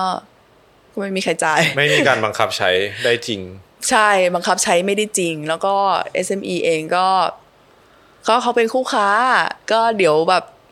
ไม่ถูกใจเดี๋ยวโดนยกเลิกสัญญาอะไรเงี้ยอืมเขาก็ไม่ค่อยฟ้องเดี๋ยวมันก็เลยต้องมีมีลูกค้าเออ มันต้องเลยมีต้องมีระบบหลังบ้านที่มันจะเช็คแจ้งเตือนอัตโนมัติได้ว่า ตอนเนี้ยไออินวอยวางไปแล้วกี่วัน แล้วมันจะต้องเหลืออีกกี่วันถึงจะถึงจะถึงจะ อันนี้ถือว่ายอดเยี่ยมมากเลยนะครับหมายถึงว่าเป็นเพนพอยต์ SME นะเราเกรงใจลูกค้าเราไม่อยากที่จะแบบมีปัญหาเขาหรอกก็ก็แบบคือแบบหมายถึงว่าเจ้าใหญ่เขา เสียสภาพคล่องใช่ไหมว่า SME ก็เสียสภาพคล่องเหมือนกันไงบางคนเนี่ยถึงขั้นอืมถึงขั้นล้มละลายนะไอการที่โดนดึงโดนใช่เพดึราะงเขาอาจจะต้องโดหมุนนดึงบินอะหมุนเงินตลอดใช่ใช่แล้วต้นทุนของรายเล็กเวลาที่จะต้องไปหยิบยืมอะมันมันสูงกว่าอยู่แล้วเออจะไปอยู่ดีไปขอเพิ่ม OD Bank เหรอบางที OD ยังไม่มีเลยจ้า แล้วก็ต้องหยิบยืมกู้หนี้นอกระบบมาหมุนก่อนอย่างเงี้ยเวลาโดนดึงอะอันเนี้ยก็เป็นแบบ เป็นเพนพอยต์สำคัญอืมที่จะต้องช่วยกันแก้อืมอะโอเค มีมีนโยบายอันหนึ่งสะดุดตารู้สึกแอบชอบคือ อันที่บอกว่าชั้นวางในห้างใหญ่ ๆ จะมีโควต้าของอะ SME ใช่อันนี้น่าสนใจมากใช่ก็จะมีการโควต้าไว้ แต่ว่ามันก็จะเป็นระบบที่หมุนเวียนเนาะก็คือให้ให้ของจาก SME อะได้มีโอกาสโชว์ตัวอืมเออได้มีโอกาส โชว์ตัวถ้าเกิดขายดี เดี๋ยวเขาก็ไปเอ่อตกลงกันเองระหว่างเจ้าของเจ้าของห้างกับ SME แล้วเขาก็หลุดจากเชลฟ์แบบเชลฟ์ทดลองเนี่ยไปอยู่เชลฟ์จริงใช่ไหมแล้วก็มีลายใหม่เข้ามาเป็นการทดลองตลาด อันไหนขายไม่ได้ก็ไม่เป็นไรก็ก็สุดท้ายก็ไม่ได้มีเซ็นสัญญากันก็ก็หลุดไป แต่มันต้องได้เขาเรียกว่า market access ก่อนไงไม่งั้นเนี่ยมีของแต่ว่าไม่มีที่ขายอะมันก็มันก็ไปยากอยู่อืม แล้วก็เราก็รู้กันด้วยว่าไอ้ค่าฟรีค่าเชลฟ์อะมันแพงขนาดไหนแล้วมันก็เพิ่มขึ้นเรื่อยๆทำให้บางที ถ้าเราไม่ไม่ชัวร์จริง ๆ ว่าเราจะสามารถที่จะฟีดของให้เขาได้ตามกำหนดหรือเปล่าเราก็เราก็ไม่กล้าจะลงไม่กล้าเสี่ยงที่จะลงทุนด้วยซ้ำอืม ก็เลยต้องมีเนี่ยกลไกแบบนี้ เพิ่มโอกาส พอพูดถึงเค้กก็เลยจะไปเรื่องต่อไปอืมเรื่องเรื่องความเหลื่อมล้ำ เพิ่งเห็นโค้ดด้วยมันมีคนพูดว่าต้องรอให้เค้กอะมันใหญ่ก่อน แล้วเดี๋ยวเราค่อยมาแบ่งกันเดี๋ยวเดี๋ยวคนตัวเล็กตัวน้อยก็จะได้เยอะขึ้นเองเมื่อเค้กมันใหญ่ขึ้นอะไรเงี้ยอาจจะเปิดด้วยเรื่องนี้แล้วก็จะเข้าสู่ประเด็นเรื่องว่า ความเหลื่อมล้ำในประเทศไทยมันหนักมันสาหัสมากเลยทุกอย่างเอ่อมันกลายเป็นของคนหนึ่งเปอร์เซ็นไปกระจุกอยู่แค่แค่คนหนึ่งเปอร์เซ็นเท่านั้น จะทำยังไงให้ความมั่งคั่งเหล่านี้มันกลับคืนสู่คนเก้าสิบเก้าเปอร์เซ็นต์ นี่ก็คือกติกเปลี่ยนกติกาการแบ่งเค้กใช่ ใช่เราอะ ไม่ได้เป็นเราไม่ได้เป็นตัวเปิดเลยนะในเรื่องแบ่งเค้กอะแต่ว่าเดี๋ยวเป็นตัวปิดใช่เดี๋ยวเป็นตัวปิดแต่ว่ามันก็เจอคำถามแบบนี้หลายรอบหลายเวทีว่าแบบว่า เออ นี่ไง ฝั่งนึงก็ทำเค้กให้ใหญ่ก่อน แล้วเดี๋ยวก็เอาเอาเค้กไปปั่นก่อนให้มันใหญ่กว่าเดิม แล้วค่อยมาแบ่งกันแล้วเราก็บอกว่า เออทำอะไรก็ทำก็ทำไปดิเออก็แต่ว่าเขียนกฎกันก่อนได้ไหมอะร่างกติกาก่อนได้ไหมอะว่าเวลาที่มันโตแล้วอะใครจะได้เท่าไหร่อืมนั่นก็คือระบบภาษีกับสวัสดิการอืมมันคือมันคือ rule of the game ถูกไหมจะไปปั่นเค้กโตแค่ไหนเอาเลยเต็มที่ไม่ว่าอะไร แต่ว่า โตมาแล้วเนี่ย ส่วนที่มันโตอะใครจะได้เท่าไหร่ ใครจะต้องจ่ายเท่าไหร่ นั่นก็คือ สวัสดิการกับภาษี เพราะว่าเราก็รู้เห็นมาไม่รู้ย้อนย้อนกี่ปีเราก็เจอว่าเอ่อเวลาที่เศรษฐกิจมันโต เวลาที่เค้กใหญ่ขึ้น สุดท้ายแล้วเนี่ย มันก็ไปกลายเป็น corporate profit ที่มันใหญ่ขึ้น อย่างเช่น ตั้งแต่ปี 57 เป็นต้นมาจนถึงปัจจุบันเนี่ย GDP มันโตไปแล้วประมาณ20%เปอร์เซ็นต์อืมอืม ส่วนที่มันเป็นของของครัวเรือนเนาะก็คือเป็นของเป็นพวกเอ่อรายได้เกษตร รายได้ครัวเรือนค่าจ้างเนี่ยอืมอืมโตแค่สามเปอร์เซ็นต์อืมโอ้โห GDP เนี่ยจ้ะ GDP โต20ใช่ไหมเค้กใหญ่ขึ้น20%แต่ว่าส่วนแบ่งจาก20%อะ เป็นของคนเล็กคนน้อยแค่นิดเดียว ในขณะที่ corporate profit นะกำไรภาคธุรกิจโต30%โอ้โหสิบเท่า เออ แล้ว ถ้าเค้กโตอีก โตอีกใช่สักโอ้ถ้าค้สามเท่าอะมันก็ใช่แล้วได้แต่ว่าเพิ่มมาอีกนิดเดียว ถ้าถูกสัดส่วนมันเท่าเดิคือมเพิ่งไปถูกอ่านหนังสือของเบอร์นีแซนเดอร์สมา แล้วเขาพูดเรื่องนี้แหละแต่เขาบอกว่ามันเป็นการกระจายรายได้แบบกลับด้านคือกระจายจากด้านล่างขึ้นไปหาด้านบนอ่าก็คือดูดเงินขึ้นไปแล้วเขาก็รวยบวมเอาวนเอาแบบที่อเมริกาก็หนักพอใช่อเมริกาจะหนักหนักกว่าเราหนักด้วยกว่าซ้ำเพราะว่าเออ corporate เขาบ้าก็ innovation innovation เลยเขาก็เยอะอยู่อะไรอย่างเงี้ยใช่ไหมเขาก็โขกกันอเมจนริกานี่ก็เอ่อบริษัทล็อบบี้เก่งเหลือเกินด้วยกฎหมายมันเอื้อต่อการล็อบบี้สุดๆ ซึ่งอันอันเนี้ยเอ่อจริง ๆ ก็เป็นอะไรที่เราก็พยายามจะ debunk อยู่นะไอไอเดียที่ว่าเศรษฐกิจโตโตไปก่อน แต่ว่า argument ของฝั่งนั้นน่ะ คืออะไรก็ตามที่มันจะดีต่อคนส่วนใหญ่อะจะชะลอเศรษฐกิจทันทีเพราะฉะนั้นไม่ได้ เราห้ามให้อะไรคนส่วนใหญ่เลยอะเราต้องดีเราต้องให้แต่คนรวยเราต้องให้แต่ในทุน แล้วเขาจะทำให้เศรษฐกิจโตเร็วที่สุด แต่มันมันก็แล้วพิโตสูจไปน์ทำไมมันมันก็พิสูจน์มาหลายครั้งแล้วว่ามันไม่จริงไอ้การเอื้อประโยชน์ให้กลุ่มทุนใหญ่กลุ่มทุนผูกขาดทุกอย่างเท่าที่จะเป็นไปได้เนี่ยเขาจะใช้ argument ว่า เนี่ยแหละคือวิธีสร้างที่งานโตเร็วสร้างอาชีพโตเร็วที่สุดแล้ว แต่ว่า มันก็มีการพิสูจน์มาในหลายประเทศว่าคุณไม่จำเป็นที่จะต้องโตแบบนั้นก็ได้ไม่แต่ว่ามันเหมือนที่คุณหมายบอกไงว่าแบบโอเคโตอะได้เราเมื่อไหร่เออเมื่อไหร่ก่อนเมื่อไหร่จะแบ่งนะเมื่อไหร่มันจะลงมาเมื่อไหร่ขอแบบกติกาก่อนว่าโอเคตอนไหนที่เราจะแบบแบ่งกันหรือว่าอะไร ไม่งั้นก็คือถ้าคุณใช้ argument นี้มันก็แบบออกก็โตไปเรื่อยๆอย่างเงี้ยเหรอถูกคือเราไม่ได้บอกว่าโตไม่มันไม่ใช่เป็นโตแล้วค่อยแบ่ง versus แบ่งแล้วค่อยโตนะอืมเออ เราไม่ได้เราไม่ได้บอกว่าเราจะแบ่งก่อน เออ เราบอกว่าเราแค่บอกว่ามาเขียนกฎกันก่อนดิกติกาเออ เขียนกติกากันก่อนเนาะเออ จะไปปั่นเท่าไหร่ แล้วเดี๋ยวค่อยมาแบ่งกันก็ได้ แต่ว่าเรารู้แล้วว่าเราจะแบ่งอะใครได้เท่าไหร่ยังไงใช่ไหมผ่านสวัสดิการใช่ไหมว่าที่คนเล็กคนน้อยจะต้องการันตีว่าเขาต้องได้เอ่อดอกผลของการเจริญเติบโตทางเศรษฐกิจในระดับหนึ่งที่ทำให้เขาแบบว่าสามารถที่จะมีชีวิตอยู่ได้อย่างมีศักดิ์ศรี ในขณะที่ภาษีที่เราบอกว่าจะเก็บเนี่ย มันก็จะเป็นคนเป็นคนตัวกำหนดเหมือนกันว่า ถึงคุณจะไปออกดอกออกผลอะไรไปเนี่ยไอ้ผลตรงนั้นเนี่ยส่วนหนึ่งมันมาจากรัฐนะ มันมาจากคนในประเทศที่มันประชาชนเออทำให้มันเกิดขึ้น ดังนั้นคุณต้องจ่ายส่วนแบ่งที่แฟร์มาด้วย นั่นก็เลยเป็นที่มาของว่า เออ มีพักเดียวแล้วไหมที่พูดเรื่องภาษีอะพูดว่าจะเก็บภาษีในยามเลือกหนึ่งตั้งเดียวหนึ่งเดียว แล้วเราเลยโกรธมากเวลาที่ คนอื่นไม่ตรงไปตรงมา กับประชาชน ไม่ยอมบอกอย่างไอ้พูดชื่อได้ไหมพลังประชารัฐอ่าได้ครับ ถ้าชื่อนี้ พลังประชารัฐเนี่ย มีนโยบายสวัสดิการคล้ายๆกับเราใช่ไหมครับเขาเขาจ่ายมากกว่าเราอีกอืมใช่ไหมเรามีเบี้ยผู้สูงอายุสามพันบาทต่อเดือนของเขาคือสามพันสี่พันห้าพันอ่าขึ้นอยู่กับว่าขั้นถ้าเกิดบันไดหกสิบเจ็ดสิบแปดสิบอืมอืมเออ ซึ่งใช้เงินเยอะกว่าเราแน่นอน แล้วเราก็รู้ว่าสี่แสนคุณไม่สามารถไป ไปเกลี่ยเอาในงบประมาณปกติได้แน่นอน ฉันอืมฉันรู้ฉันทำมา เออ แล้วบอกว่าอ๋อไม่ต้องเก็บภาษีเพิ่ม บ้าบ้าไปแล้วโกหกเป็นไปได้ยังไง แต่คือเหมือนหมายถึงว่าเคยฟังเรื่องเราคุยกันเรื่องเอ่อเคยเชิญแขกเอ่อมาออกพอดแคสต์เรื่องบำนาญอืมเยอะอยู่แล้วเขาบอกว่าจริงๆสามพันเนี่ยก็สำหรับผู้สูงอายุนะก็แบบค่อนข้างแม็กแล้วสำหรับณตอนนี้แบบว่าแค่แคลตอนนี้ใช่ปะประมาณนั้นไหมอืม เขาบอกว่าเป็นไปได้ที่สุดเขาเขาพูดอืมแต่ว่าโอเค ตอนนี้ก็บวกเข้าไปอีกโดยอ๋อคือเออเวลาเวลาอะไรเวลามันมีนโยบายที่มันใช้เงินเยอะคุณก็ต้องถามด้วยว่าเอาเงินมาจากไหนด้วยใช่ไหมคือคือแม็กหมายถึงว่าที่ที่ตะวันพยายามจะบอกคือมันแม็กถ้าเรายังใช้ระบบภาษีแบบนี้ใช่ใช่แต่ถ้าเราเราเก็บรายได้ได้มากกว่านี้ในอนาคตสามพันอาจจะไม่ใช่แม็กอืมถูกใช่ใช่ใช่ถูใช่กแต่ว่าซึ่งมันไม่ควร start ซึ่งจริงๆอะเท่นี้ก่อนสามพันควรจะมองถูกมองว่าเป็นจุดเริ่มต้นได้วยซ้ำ ไม่ไม่ควรถูกมองว่าเป็นโก เพราะว่าในอนาคตเรากำลังจะเป็นสังคมผู้สูงอายุ แบบรู้สึกจะใช้คำว่าขั้นสุดยอดเลยว่า เรากำลังตามญี่ปุ่นไปติดๆตอนนี้ อัต Ultimate อัตราการเกิดเราก็แบบตกล่วล่วงล่วงทุกปีอะไรเงี้ย คือในอนาคตถ้าคุณไม่มีบำนาญเนี่ยมันจะไม่ใช่แค่คนแก่ชิบหาย มันคือลูกหลานก็ชิบหายด้วย เพราะว่าเขาเขาก็ต้องแบกแบกภาระที่ต้องแบกอืมเมื่อกี้พานุพูดว่า อะไรนะ อะไรที่มันเป็นการไปสู่คุณภาพชีวิตของคนส่วนใหญ่เนี่ยจะกลายเป็นการชะลอเศรษฐกิจทันที หรือว่ามันก็จะมีคำถามเยอะขึ้นมาทันที แต่มันไม่เนี่ยอย่างเรื่องสวัสดิการเนี่ยมันไม่เคยมีใครตั้งคำถามเลยว่าอ้าวแล้วข้าราชการเนี่ยเป็นล้านคนเนี่ยที่ได้บำนาญกันแบบ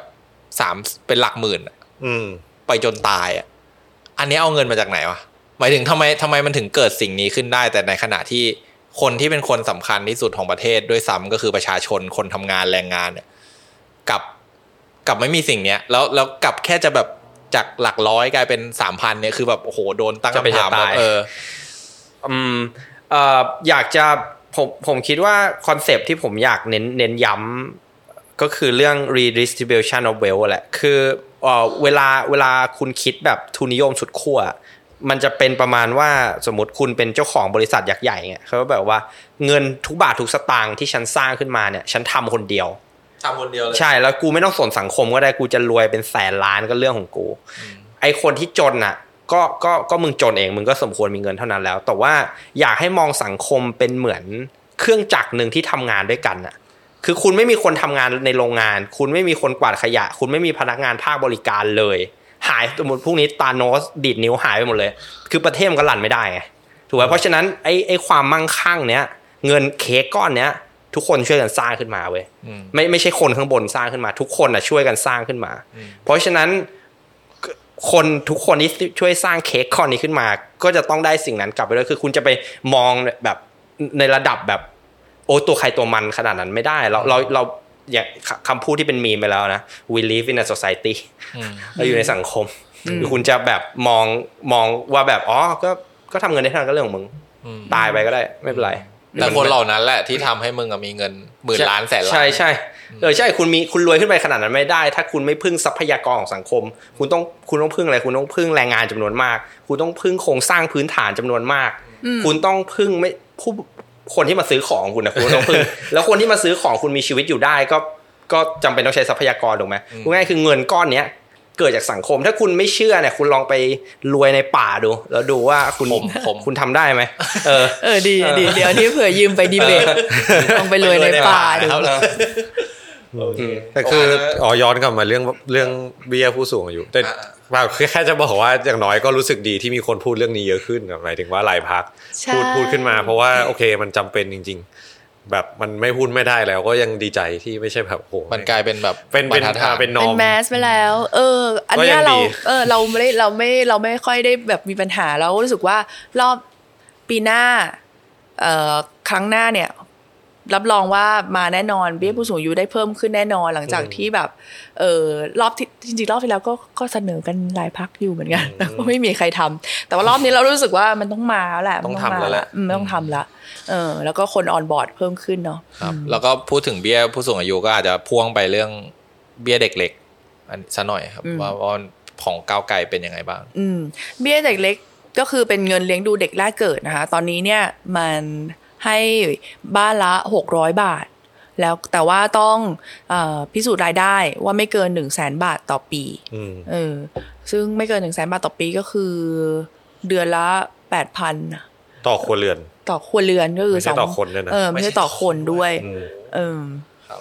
ก็คือมันก็เลยต้องแบบคัดคนออกไปเยอะเนาะตอนนี้มันได้เด็กได้อยู่ประมาณ2ล้าน4แสนคน แต่ว่ามินมีเด็กปีปีหนึ่งอะ4ล้านคนอืมเออ แล้วก็ยังไปเจออีกว่าคนที่ได้ คนที่รายได้ต่ำกว่าแสนอะก็ดันไม่ได้อืมเออ เหมือนกับแบบเออมันต้องลงทะเบียนมันต้องไปเจอพอมมันต้องอะไรอย่างเงี้ยเขาก็ไม่ได้ เออ แล้วก็กลายเป็นว่าก็แสดงว่าก็ต้องมีคนที่ไม่ควรได้ได้อีกอะไรเงี้ยมันก็เลย มันก็ มันเกิดการตกหล่นเยอะ เราก็เลยคิดว่าเออมันควรจะต้องเปลี่ยนจากระบบที่มีคัดกรองรายได้เนี่ยให้มันเป็นระบบทั่วหน้าไปเลยอืมเพราะก็จริงอะไม่ใช่เด็กจนเท่านั้นที่เราอยากที่จะให้ความสำคัญในณเวลานี้อะใช่ไหมคนเกิดน้อยลงเยอะขนาดนี้กำลังแรงงานกำลังจะหดตัวหนักขนาดนี้เนี่ย เราต้องแบบเราต้องแบบเลี้ยงแต่ละคนอย่างประณีตแล้วอะ่ะเออไม่ใช่ว่าแบบให้แบบว่าปล่อยไปตามยถากรรมก็คือเป็นทั่วหน้า 1,200 บาท ต่อเดือนเนาะซึ่งไม่ได้มีแค่อันนี้แหละ มันก็ต้องไปพร้อม ๆ กับพวกการพัฒนา ศูนย์รับเลี้ยงเด็ก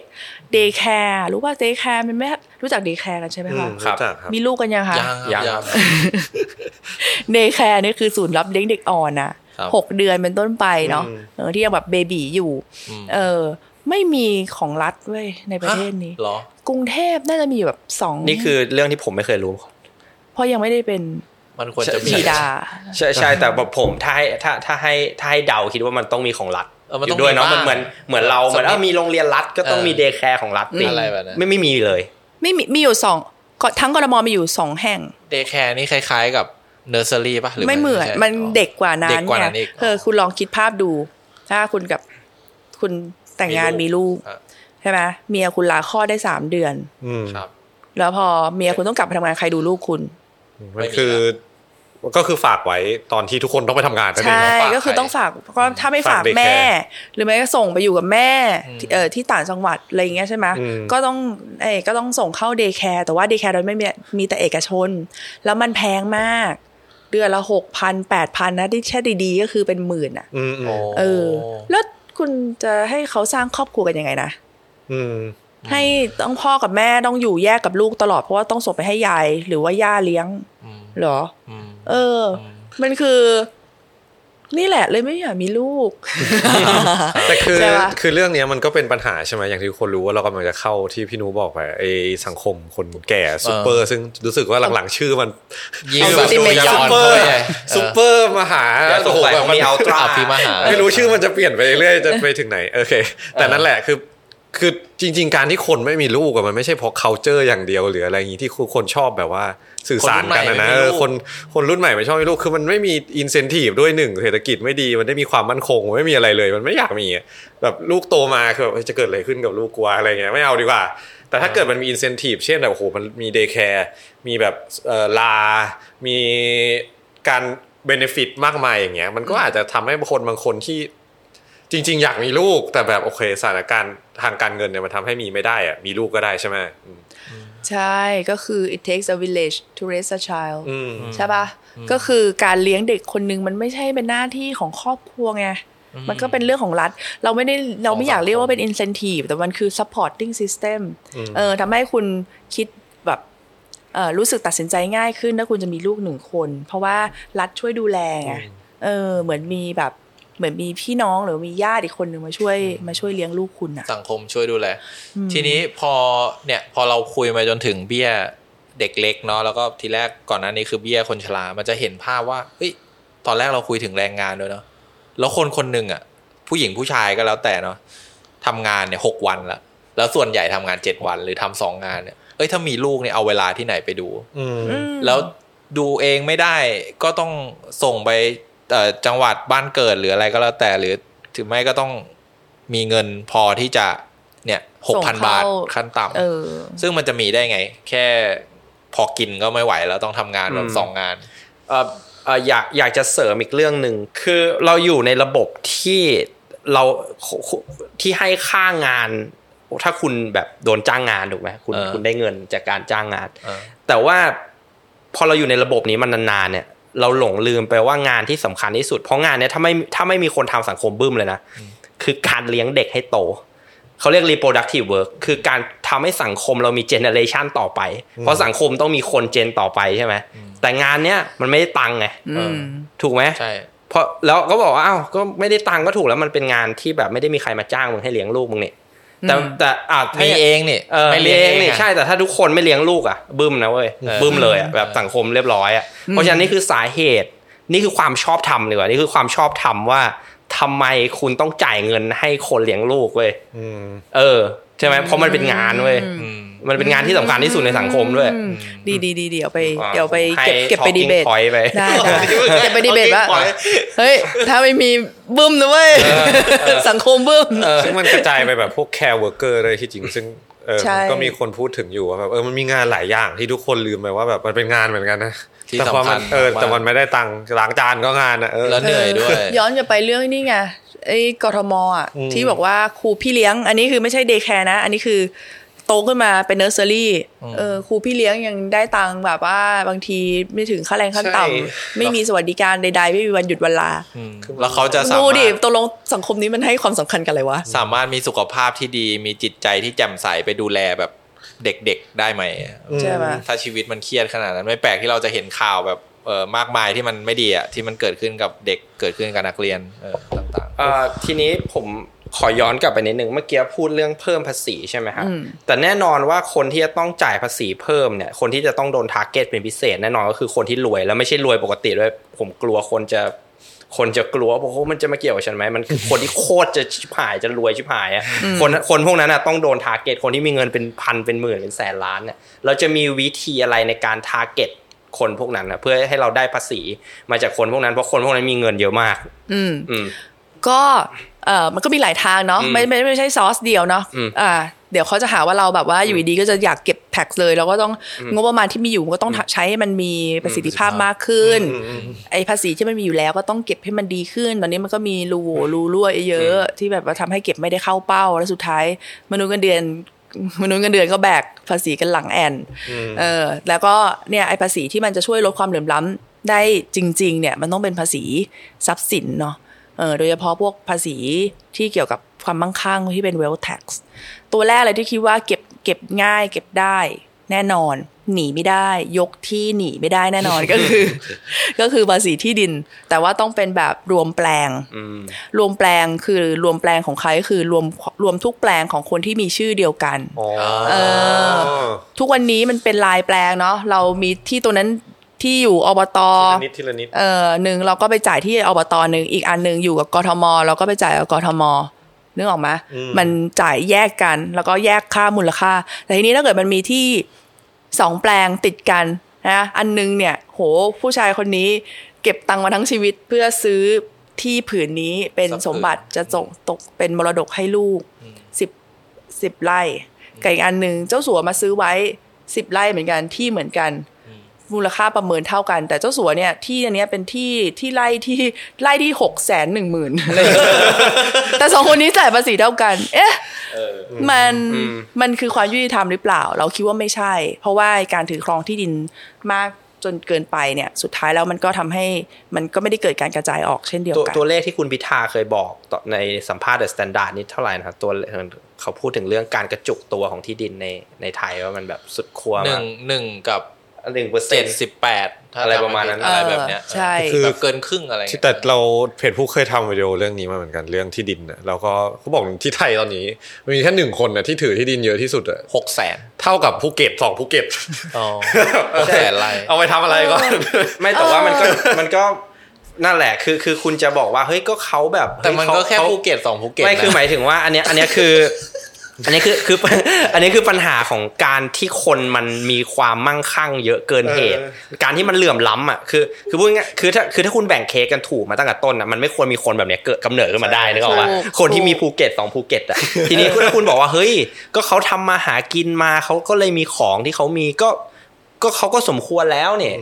อะผมผมอยากให้คุณคิดถึงในแง่สังคมด้วยเนาะสมมติเขามีประเทศไทยนะประเทศไทยแต่ไม่เป็นไรนี่ก็เขาก็เขาหาใช่ไหมคือคือบางจึ๊ทีกเลยใช่คือยังไม่ถึงอาเซียนนะใช่คือบางทีคุณคุณต้องคุณต้องเห็นด้วยว่าเรายังอยู่ในสังคมร่วมกัน คุณคุณไม่สามารถให้ concentration of wealth เนี่ยหรือหรือการกระจุกตัวของความมั่งคั่งอะมันหนาแน่นเกินเหตุได้ เพราะคุณจะเจอตัวเลขประหลาดประหลาดๆแบบเนี้ยตัวเลขแบบโอ้โหมึงจะรวยไปไหนวะแล้วความร่ำรวยเนี่ยมันจะมาเบียดเบียนชาวบ้านด้วยนึกออกปะพื้นที่พวกนั้นที่เขาอาจจะเก็บไว้ เฉยๆเก่งกำไรอะไรของเขาเนี่ยมันอาจจะเอามาทำประโยชน์ใช่กับส่วนรวมได้ มันก็เสือกเป็นของเขาอะคือคคือที่ดินน่ะมันเป็นหนึ่งใน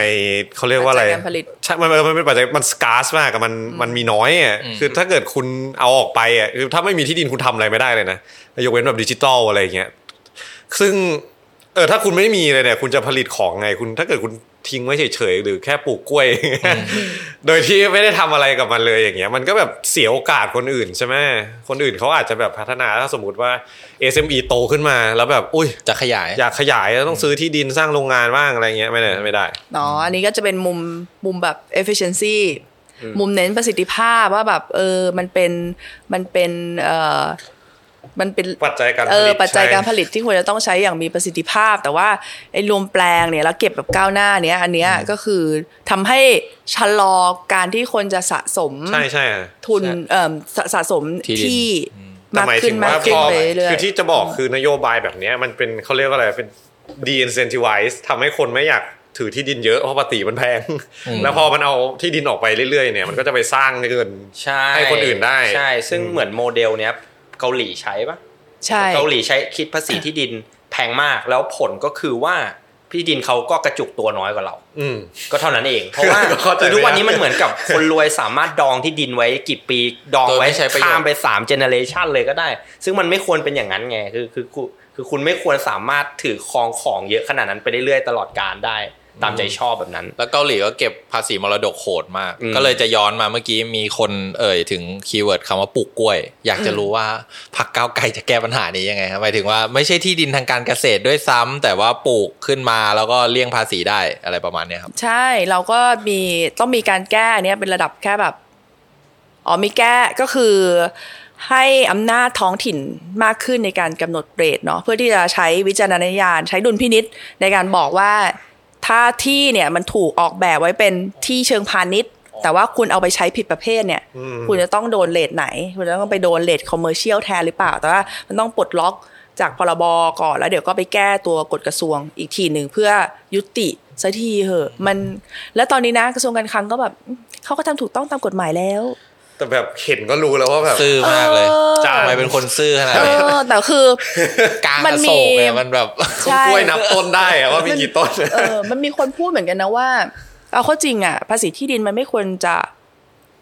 จะแบ่งตามประเภทแบบขนาดเนี้ยอันนี้มันมีทั้งที่อยู่อาศัยเกษตรกรรมพาณิชยกรรม แล้วก็ที่ลกล้างว่างเปล่าอะไรเงี้ย การที่คุณแบ่งแคตตากรีเยอะๆ มันเป็นการทำให้คนหาช่องทางในการหลีกเลี่ยง เออถ้าคุณคุณเก็บ rate เดียวกันหมด แต่ว่าคุณ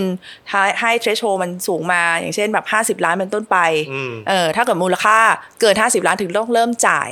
แบบเนี้ยมันก็ต้องอ๋อไม่ต้องมันจะมีปัญหาง่ายกว่าอันเนี้ยมันก็ง่ายด้วยแล้วก็ตรงไปตรงมา ทุกวันนี้เหรอเอ่อถ้าบ้านบ้านเกิน 50 ล้านขึ้นไปถึงจะจ่ายเกษตรที่ดินเกษตรเกิน 75 ล้านถึงจะจ่ายอะไรเงี้ยคือแบบ เอาอะไรมาเอาอะไรมากำหนดก็ไม่รู้ แต่ว่าโอเค เดี๋ยวค่อยๆเดี๋ยวค่อยๆปรับกันดูว่ามันจะเป็นยังไงเออเปลี่ยนบ่อยเดี๋ยวประชาชนแต่เรื่องเวลแท็กนี่จริงๆลำบาก็รวมถึงมรดกด้วยหรือเปล่า ใช่เอ่อมรดกเนี่ยก็คือมีความเหนื่อยมันมีความเหนื่อย แต่ว่ามันก็คือแก้เราคิดว่ามันแก้ครั้งเดียวมันแก้ได้เหมือนกันนะแล้วมรดกนี่ไม่ได้ครั้งเดียว แต่ว่าถ้าเวลแท็กเราจะ tax ทุกปีอืมใช่ไหมเราก็เลยคิดว่าช่างมันมรดก ช่างมัน ตอนนี้มันอ๋อคนเขาคงแบบทำอะไรกันไปเยอะแล้ว แต่ว่ามาเก็บเป็นเวลแทนใช่ไหมเวลก็คือเอาสินทรัพย์ทั้งหมดที่ถือครองที่ถือในคชื่รองหักด้วยหนี้ให้เหลือเป็นสินทรัพย์เอ่อทรัพย์สินสุทธิใช่ไหมคะแล้วก็ถ้าเกิดเกิน300ล้านบาทขึ้นไป ค่อยเริ่มเก็บจากบาทแรกที่เกิน เพราะฉะนั้นทุกคนไม่ต้องกลัวนะครับ ทุกคนไม่ต้องกลัวมีแค่แบบนิดเดียว คือมันเอาไว้ทาร์เก็ตคปนระมาที่ณรวยชิบหายอะประมาณแสนอยากคนรู้ว่าคนที่ฟังพอดแคสต์นี้จะมีกี่คนที่ถึงใช่อะมันแต่ว่าคนมีคนบอกเราว่าอย่างนี้ว่าบางทีคนชอบคิดว่าตัวเองรวยกว่าที่ตัวเองคิดอืมเออ คิดว่า เอ๊ะ ฉันอาจจะเกินก็ได้ สมบัติเจ้าคุณปู่อะไรต่าง ๆ อะไรอย่างนี้เออหรือฉันแต่ว่าจะทำงานหนักแล้วเดี๋ยวฉันจะเป็นเจ้าสัวได้อะไรอย่างงี้เออเดี๋ยวโดนเก็บอะไรอย่างงี้ใช่ แต่ว่า คือเราก็คิดว่ามันมันมันมีอะไรหายไปจากประเทศนี้หรือเปล่าเนาะเรื่องของการจ่ายภาษีอะ่ะมันไม่มีแทนที่จะสอนเราว่าเราควรพอเพียงกินไข่ต้มซีกเดียว หรือว่าเราควรหยอดตู้บริจาคอะ่ะทำไมเราไม่ปลูกฝังเรื่องของจ่ายภาษี จ่ายภาษีคือหน้าที่ที่คุณ ต้องเต็มใจอยากที่จะทำอะไรเงี้ยเพราะว่าภาษีเนี่ยจะกลายไปเป็นของที่จะไปเป็นเป็นสวัสดิการไปเป็นบริการสาธารณะนี่คือเออสิ่งที่เอ่อสังคมที่ดีเราควรจะต้องเฉลี่ยทุกเฉลี่ยสุขนะ แล้วเอ่อแน่นอนว่าเอ่อ ภาษีคุณต้องถูกใช้อย่างคุ้มค่านะ คุณต้องหวงแหนในภาษีคุณ คุณต้องตรวจสอบคนมาใช้ภาษีคุณอย่างเข้มข้น เนี่ยปลูกฝังเรื่องเออพวกเนี้ยก่อนดีจริงครับเออผมนึกถึงเรื่องเมนูนี้เลไข่ยต้มตอนนึกถึงเรื่องนี้เป็นเรื่องที่แบบเขาลูกจ้าง Elon Musk เออที่เขาเป็นคนไอซ์แลนด์แล้วเขาอะได้โบนัสเยอะมากเพราะเขาไปทำงานให้ทวิตเตอร์ใช่ไหมแต่เขาอะไม่เลือกที่จะรับเงินเงินโบนัสเป็นเหมือน capital gain เขาเลือกเป็นเงินเดือนเลยเพ ราะเขาบอกว่าเขาอยากจ่ายภาษีให้ประเทศตัวเอง เยอะๆเพราะว่าที่ประเทศเขาอะมีการจัด ranking ว่าใครจัดจ่ายภาษีมากที่สุด แล้วเขาได้อันดับสองแล้วเขาดีใจมากโอ้โหเจ๋งว่ะเออมันต้องมีแบบเออเราไอซ์แลนด์คือแบบเนาะแล้วเขาบอกว่าแบบอย่างเขาดีเขามีทุกอย่างได้ก็เพราะว่าประเทศเขาอะให้เขามาโอ้เขาก็เลยต้องจ่ายภาษีเยอะอืมๆยิ่งจ่ายเยอะเขายิ่งรู้สึกดีอะไรอย่างเงี้ยคือคือคือมันจะคือคือผมอยากจะพูดเรื่องหนึ่งคือว่าไอ้เรื่องภาษีเนี่ย คืออยากให้มองมันเป็นแบบนี้ด้วย เอ่อ service ในสังคมอะคุณไม่มีทางเลือกหรอกบาง service มันต้องมี ทีนี้คำถามคือคุณจะจัดการแบบเป็นส่วนรวม ซึ่งมันอาจจะ efficient กว่าในบางเรื่องถูกไหมหรือคุณจะไปให้ภาคเอกชนทำอะอยอยากยกตัวอย่างอันหนึ่งซึ่งคนจะเห็นภาพมากเลยอะสมมุติบอกเฮ้ยฉันไม่อยากเสียภาษีอะอะงั้นก็ไม่ต้องเสียภาษี แล้วตำรวจกับพนักงานดับเพลิงอะเป็นของเอกชนนะถ้าไม่มีประกันไม่มีใครมาลดน้ำดับ ดับไฟให้นะเอาวะเอางั้นวะถ้ามีประกันคือก็คือไม่มีตำรวจใช่มาพอยก็คือว่าของบางอย่างในสังคมอย่างการศึกษาเอ่อเฮลท์แคร์เนี่ยระบบสาธารณสุขตำรวจดับเพลิงอะไรที่มันพื้นฐานที่ทำให้สังคมฟังก์ชันได้อะบางทีคุณไปปล่อยให้เอกชนทำคุณก็อาจจะต้องเสียเบี้ยประกันเยอะกว่าด้วยซ้ำถ้าเกิดว่าคุณ มาจัดการแบบเป็นส่วนรวมผ่านภาษีอะนึกออกปะทีนี้เราก็ทีนี้ทีนี้เวลาแบบคุยเรื่องภาษีเราก็ต้องมาคุยกันว่า เอ๊ะอะไรในสังคมของเราอะที่จัดการแบบเป็นส่วนรวมแล้วมันคุ้มค่ากว่า คนส่วนใหญ่เสียเงินน้อยกว่า ดีไม่ดีอะใช้จัดการด้วยภาษีใช่คุณเสียผ่านภาษี แต่คุณอาจจะเสียน้อยกว่า ถ้าเกิดมันเป็นอีกระบบหนึ่งก็ได้ให้ให้นึกภาพเหมือนเหมือนสมมุติว่าไม่มีสวัสดิการทางเอ่อสุขภาพเลยเงี้ยแล้วป่วยเมื่อไหร่ต้องจ่ายร้อยเปอร์เซ็นไม่มีรัฐมาซับให้เลยเนี่ย ดีไม่ดีไม่ดีคุณก็เสียเยอะกว่านะพานุเสริมข้อมูลหนึ่งวิดีโอวิดีโอหนึ่งเราเคยทำเนาะเทียบเทียบระหว่างรายจ่ายของคนฝรั่งเศสกับอเอ้ยเมริกาเอ้ยไม่ไม่ใช่ไม่ใช่แคนาดาเทียบรายจ่ายระหว่างแคนาดาอ่ากับสหรัฐเออแล้วคนสหรัฐเนี่ยเอ่อเป็นประเทศ OECD เดียวที่ไม่มีประกันสุขภาพถ้วนหน้า แล้วเขาก็ชอบ proud กันมากว่าเราทุนนิยมจัดเราเราแล้วสวัสดิการพวกนั้นมันคอมมิวนิสต์ไม่เอาแล้วแล้วเขาคอมมิวนิสต์แล้วเออมันใช่ใช่ใช่มันใช่มันอะไรก็ตาม Socialist เอ่ออะไรนิดเดียวมันบอกคอมมิวนิสต์หมดคอมมิวนิสต์เลยโอ้โหเออแต่ปรากฏว่าพอไปดู Data ปุ๊บอะคนสหรัฐเนี่ยเสียเงินไปกับด้านสุขภาพ เยอะที่สุดในกลุ่มประเทศ OECD ประมาณก็คือประเทศอื่นที่เขาจะทำทำระบบประกันสุขภาพทั่วหน้าผ่านภาษีเนี่ยกลายเป็นว่าคนอะเสียเงินน้อยกว่า ถึงแม้ว่าจะรวมภาษีแล้วด้วยนะ เอาเอาแบบภาษีที่จ่ายในส่วนเนี้ยมามารวมแล้วด้วยนะ ก็ก็ยังเสียน้อยกว่าอืมรู้สึกจะประมาณเพิ่งอ่านหนังสือมาสองเท่าอะไรเงี้ย แต่ว่าบริการก็คือย่ำแย่นะ เพราะว่าโอ้โหแพงมากอืมจ่ายไม่หวาดไม่ไหวกันประกันก็โคตรแพงอืมคือแบบถ้ามันให้รัฐทำแล้วมันแบบ คือที่อเมริกาเขาแบบบ่นกันมากว่ามันไม่ efficient เลยแบบเลยอะมันเลยแพงขนาดนั้นบางคนเนี่ยเอ่อเคยเห็นคลิปหนึ่งมีผู้หญิงคนหนึ่งตกรางรถไฟใต้ดินที่นิวยอร์กแล้วมีคนมาช่วย เขาบอกอย่ามาช่วย เพราะเดี๋ยวเขาจะต้องไปโรงพยาบาลแล้วเขาไม่มีตังค์จ่าย แล้วเขาก็ต้องยอมขาแบบเหวอะอยู่อย่างนั้นนะเขาเพราะว่าเขาไม่ให้เรียกรถพยาบาลเพราะเขาไม่เพราะเขาไม่มีประกันใช่เออเขาไม่ให้เรียกรถพยาเพราะบาลรถพยาบาลแพงมากเพราะเขาไม่มีตังค์จ่ายประกัน ถ้าเกิดว่าเขาไปห้องฉุกเฉินเขาหมดตัวแน่ คือเนี่ยมันไม่ make sense เห็นปะคือคือมันไม่ make sense อะระบบแบบนั้นอะใช่ถูกปะอืมเคยดู Sicko ป่ะ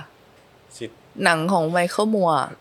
อ๋อไมไมเคิลมัวร์ผมรู้จักเขาเป็นพ่วงกับเอ่อหัวก้าวหน้าใช่ไหมครับใช่ใช่แต่ผมไม่เคยใช่ดูเรื่องนั้นผมเออผมแค่รู้จักไมเคิลมัวร์ Sicko้เนี่ยจะเป็นแบบเคสที่มีประกันนะอ๋อแต่ว่าโดนปฏิเสธการ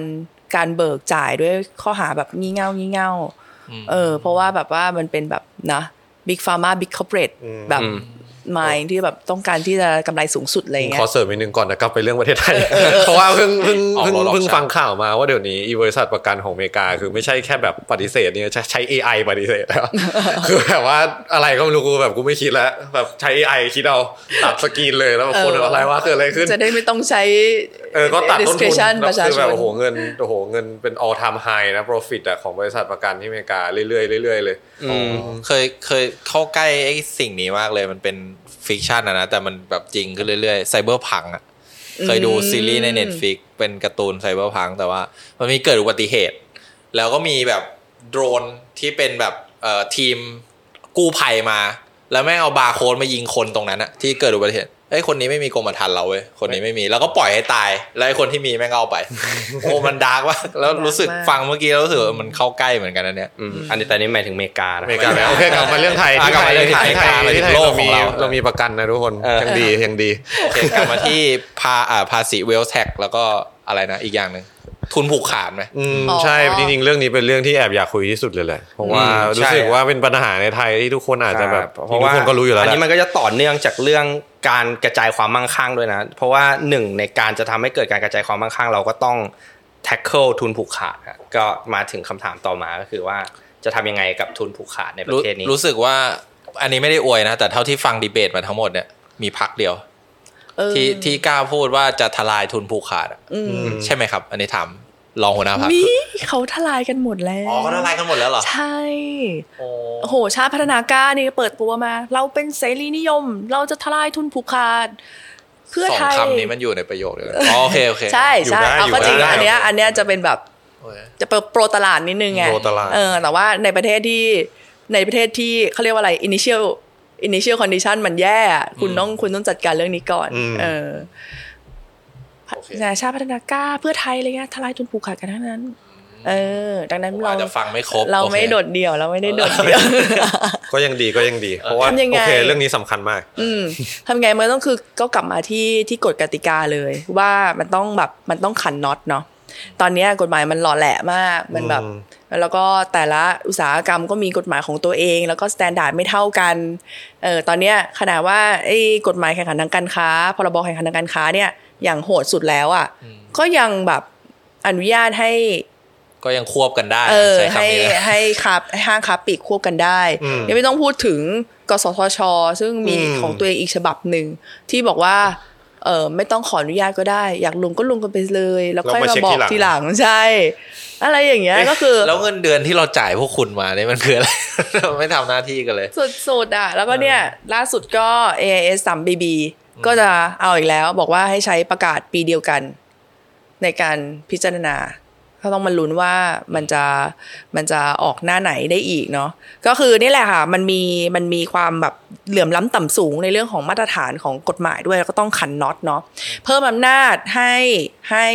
อ่าให้คณะกรรมการแข่งขันทางการค้า ให้ให้มีอำนาจในการแยกแยกทุนแยกเขาเรียกว่าอะไรอะแยกบริษัทที่แบบควบรวมกันแล้ว แล้วมันเกิดแบบเกิดผลร้ายเป็นภัยต่อสังคมมากอะให้สั่งแยกได้ อะไรอย่างเงี้ยเป็นต้นก็คือ ให้ให้ดาบให้ให้อาวุธกับคณะกรรมการที่ทำหน้าที่กำกับดูแลตลาดเนี่ยให้มากขึ้นอืมแล้วก็แต่ว่าจากประสบการณ์มันต้องการ political will อืมมหาศาล เพื่อทำให้ไอ้ไอ้คณะกรรมการพวกเนี้ยมันทำงานได้เซิร์ฟประชาชนอะอืมเหมือนอย่างที่แบบอย่างที่อเมริกาอย่างเงี้ยมันจะมีไอ้ Federal Trade Commission อะไรเงี้ยนะซึ่งแต่ละรอบ เอิ่มเขาก็จะเปลี่ยนโดยการแต่งตั้งของประธานาธิบดีอะไรเงี้ยเออแล้วก็คือขึ้นขึ้นอยู่ว่าคุณมาจากเดโมแครตหรือว่ามาจากริพับลิกันเนี่ยอืมล่าสุดเป็นชื่อคุณลินา ข่านเนี่ยอืมอืมเออก็เป็นยังอายุประมาณเนี่ยประมาณ 40 กว่าๆอะไรเงี้ยแล้วก็เป็นคนที่แบบทำ paper สู้กับ Facebook ว่า Facebook แบบผูกขาดอะไรเงี้ยแล้วก็คนเนี้ยก็เป็นคนที่ไบเดนเอามาเลือกมาตั้งมาเป็น มาเป็นไอ้ประธาน FTC ของอืมอเมริกาที่มากำกับดูแล เรื่องนโยบายต่อต้านการผูกขาดนึกออกปะมันคือ leadership ว่าแบบ เอ้ย คุณจะเอาจริงเอาจังกับเรื่องนี้แค่ไหนอะไรเงี้ย เออ มากกว่าแค่กฎหมายในกระดาษ เพราะว่าเราเห็นแล้วว่า เออกฎหมายเอาเข้อจริงกฎหมายมันไม่ได้แย่แต่แย่ตอนตอน implement อืมเออความกลัว ความแบบไม่กล้าไม่กล้าเสี่ยงที่จะแบบว่า เสี่ยงตัวเองเพื่อปกป้อง welfare ของประชาชนอะอืมเออ มันก็เลยกลายเป็นที่มาว่าเป็นเป็นอย่างเงี้ย อืมนะโอเค อันนั้นก็จะปลายทางนิดหนึ่งแต่ว่า ต้นทางต้นทางเลยเนี่ย มันก็เนี่ยแหละ มันก็ต้อง เอ่อเนี่ยเก็บทุกเม็ดเนาะเรื่องเครดง credit term นะหรือหรือว่าแบบอะไรที่มันเป็นในแนวทางที่มันทำให้เกิดการค้าที่ไม่เป็นธรรมแล้วต้องต้องต้องรีบ take action อะ อืม แล้วก็ที่สำคัญก็คือ มันต้องเป็นเรื่องระดับนโยบาย ว่าทุนใหญ่ๆเนี่ย โตเสร็จแล้วในบ้านเนี่ยควรควรจะต้องถูกส่งออกไปโตนอกบ้าน ไปโตในต่างประเทศ ไปช่วงชิง ส่วนแบ่งตลาดในต่างประเทศ เหมือนเหมือนพวกแบบที่เกาหลีเขาทำอะเออ ก็คือ ถ้าคุณอยู่ตรงนี้คุณกำลังมีส่วนแบ่งในตลาดเพิ่มขึ้นเรื่อยๆ เขาจะเอากฎหมายต่อต้านผูกขาดอะมาจับเลยบอกว่าเนี่ย market share คุณเกินเท่านี้แล้วนะ คุณโตไปกว่านี้ไม่ได้ละ ถ้าคุณไม่ออกไม่ออกไปโตนอกบ้าน ไม่ออกไปโตในเมืองนอก ฉันจะใช้ anti trust กับยูเออ มันได้ผลแล้วเขาก็เขาก็ต้องแบบว่าเอารีบออกไปไปแบบว่าไปหาตลาดใหม่ ๆ ไปโตในต่างประเทศอะไรเงี้ยเออแล้วค่อยแบบส่งกำไรกลับคืนมา แต่ว่าตลาดในประเทศก็ปล่อยให้รายเล็กรายน้อยได้ได้โตได้บ้างอืมเออ อันนี้ก็เป็นแบบ อีกวิธีหนึ่งเหมือนแต่กันคือเขา implement ได้ enforce ได้ ในระดับหนึ่งใช่อันนี้คือที่เกาหลีใช่ไหมครับอืมแต่เรื่องเออ anti แต่พอ trust นี่พอมานั่งคิดว่าแบบ เออข้าราชการไทยเนาะจริงๆมันมีประเด็นเกี่ยวกับแล้วบริษัทที่อาจจะกินเยอะไปแล้วเลยทำยังไงอะไรเงี้ยก็คืก็นี่ไงอาจจะสั่งสั่งเบรกเราสั่งเบรกคือ หมายถึง break up break up เบรกได้อัพบริษัทได้อ๋อก็คือให้อำนาจมันก็จริงๆมันก็มีประเทศทำนะ break up บริษัทใช่คือไม่ใช่จริงๆไม่ใช่ว่ามันมันทำไม่ได้ ในอเมริกาก็เคยทำจริงๆมันมีเคสเป็นเทเลเอ่อโทรคมนาคมเหมือนกันที่ใช่เขาแบบ TNT แตกไปเยอะมากเลยก็แตกไปเป็นแปดหรือเก้าที่จำไม่ได้แล้วประมาณช่วงประมาณปี 90 2000อืมแล้วช่วงแรก ๆ เลยที่มี anti trust law ปี 60 ก็แบบโอ้โห ทลายกันรัวมากเลยช่วงนั้นเขาแบบเกลียดโมโนโปลีมาก สับกันเละเลยแบบ ตอนนั้นมีแบบ steel trust ก็คือเป็นอุตสาหกรรมเหล็กอะไรเงี้ยโหสับกันเละทั้งที่ตอนนั้นนะอุตสาหกรรมเหล็กเขาแบบช่วยผลิตเครื่องบินสงครามโลกครั้งที่สองนะคือช่วยชนะสงครามอะแต่ว่าแบบไม่ไม่เป็นไรเว้ยมึงช่วยกูกูก็จะสับมึงอยู่ดี เพราะว่ามันไม่ดีต่อตลาดในระยะยาวอยู่ดี ไม่ดีต่อประเทศอืม Standard Oil อะใช่ที่แบบใช่ว่าสปินออกมาไม่รู้เป็นมีแบบกี่สิบ JP บริษัท Morgan ย่อยอันนั้นก็สับโดนสับ แต่ตอนนี้ค่อนข้างจะแบบเขายังไม่กล้าขนาดนั้นนะที่อเมริกาก็ยังไม่กล้าถึงขนาด break up ไปเลย แต่จริง ๆ แล้วบางทีมันจำเป็นจริง ๆ เพราะว่า เนี่ยอย่างบางทีเหลือแค่สองเจ้าอย่างเงี้ยมันก็ไม่ไหว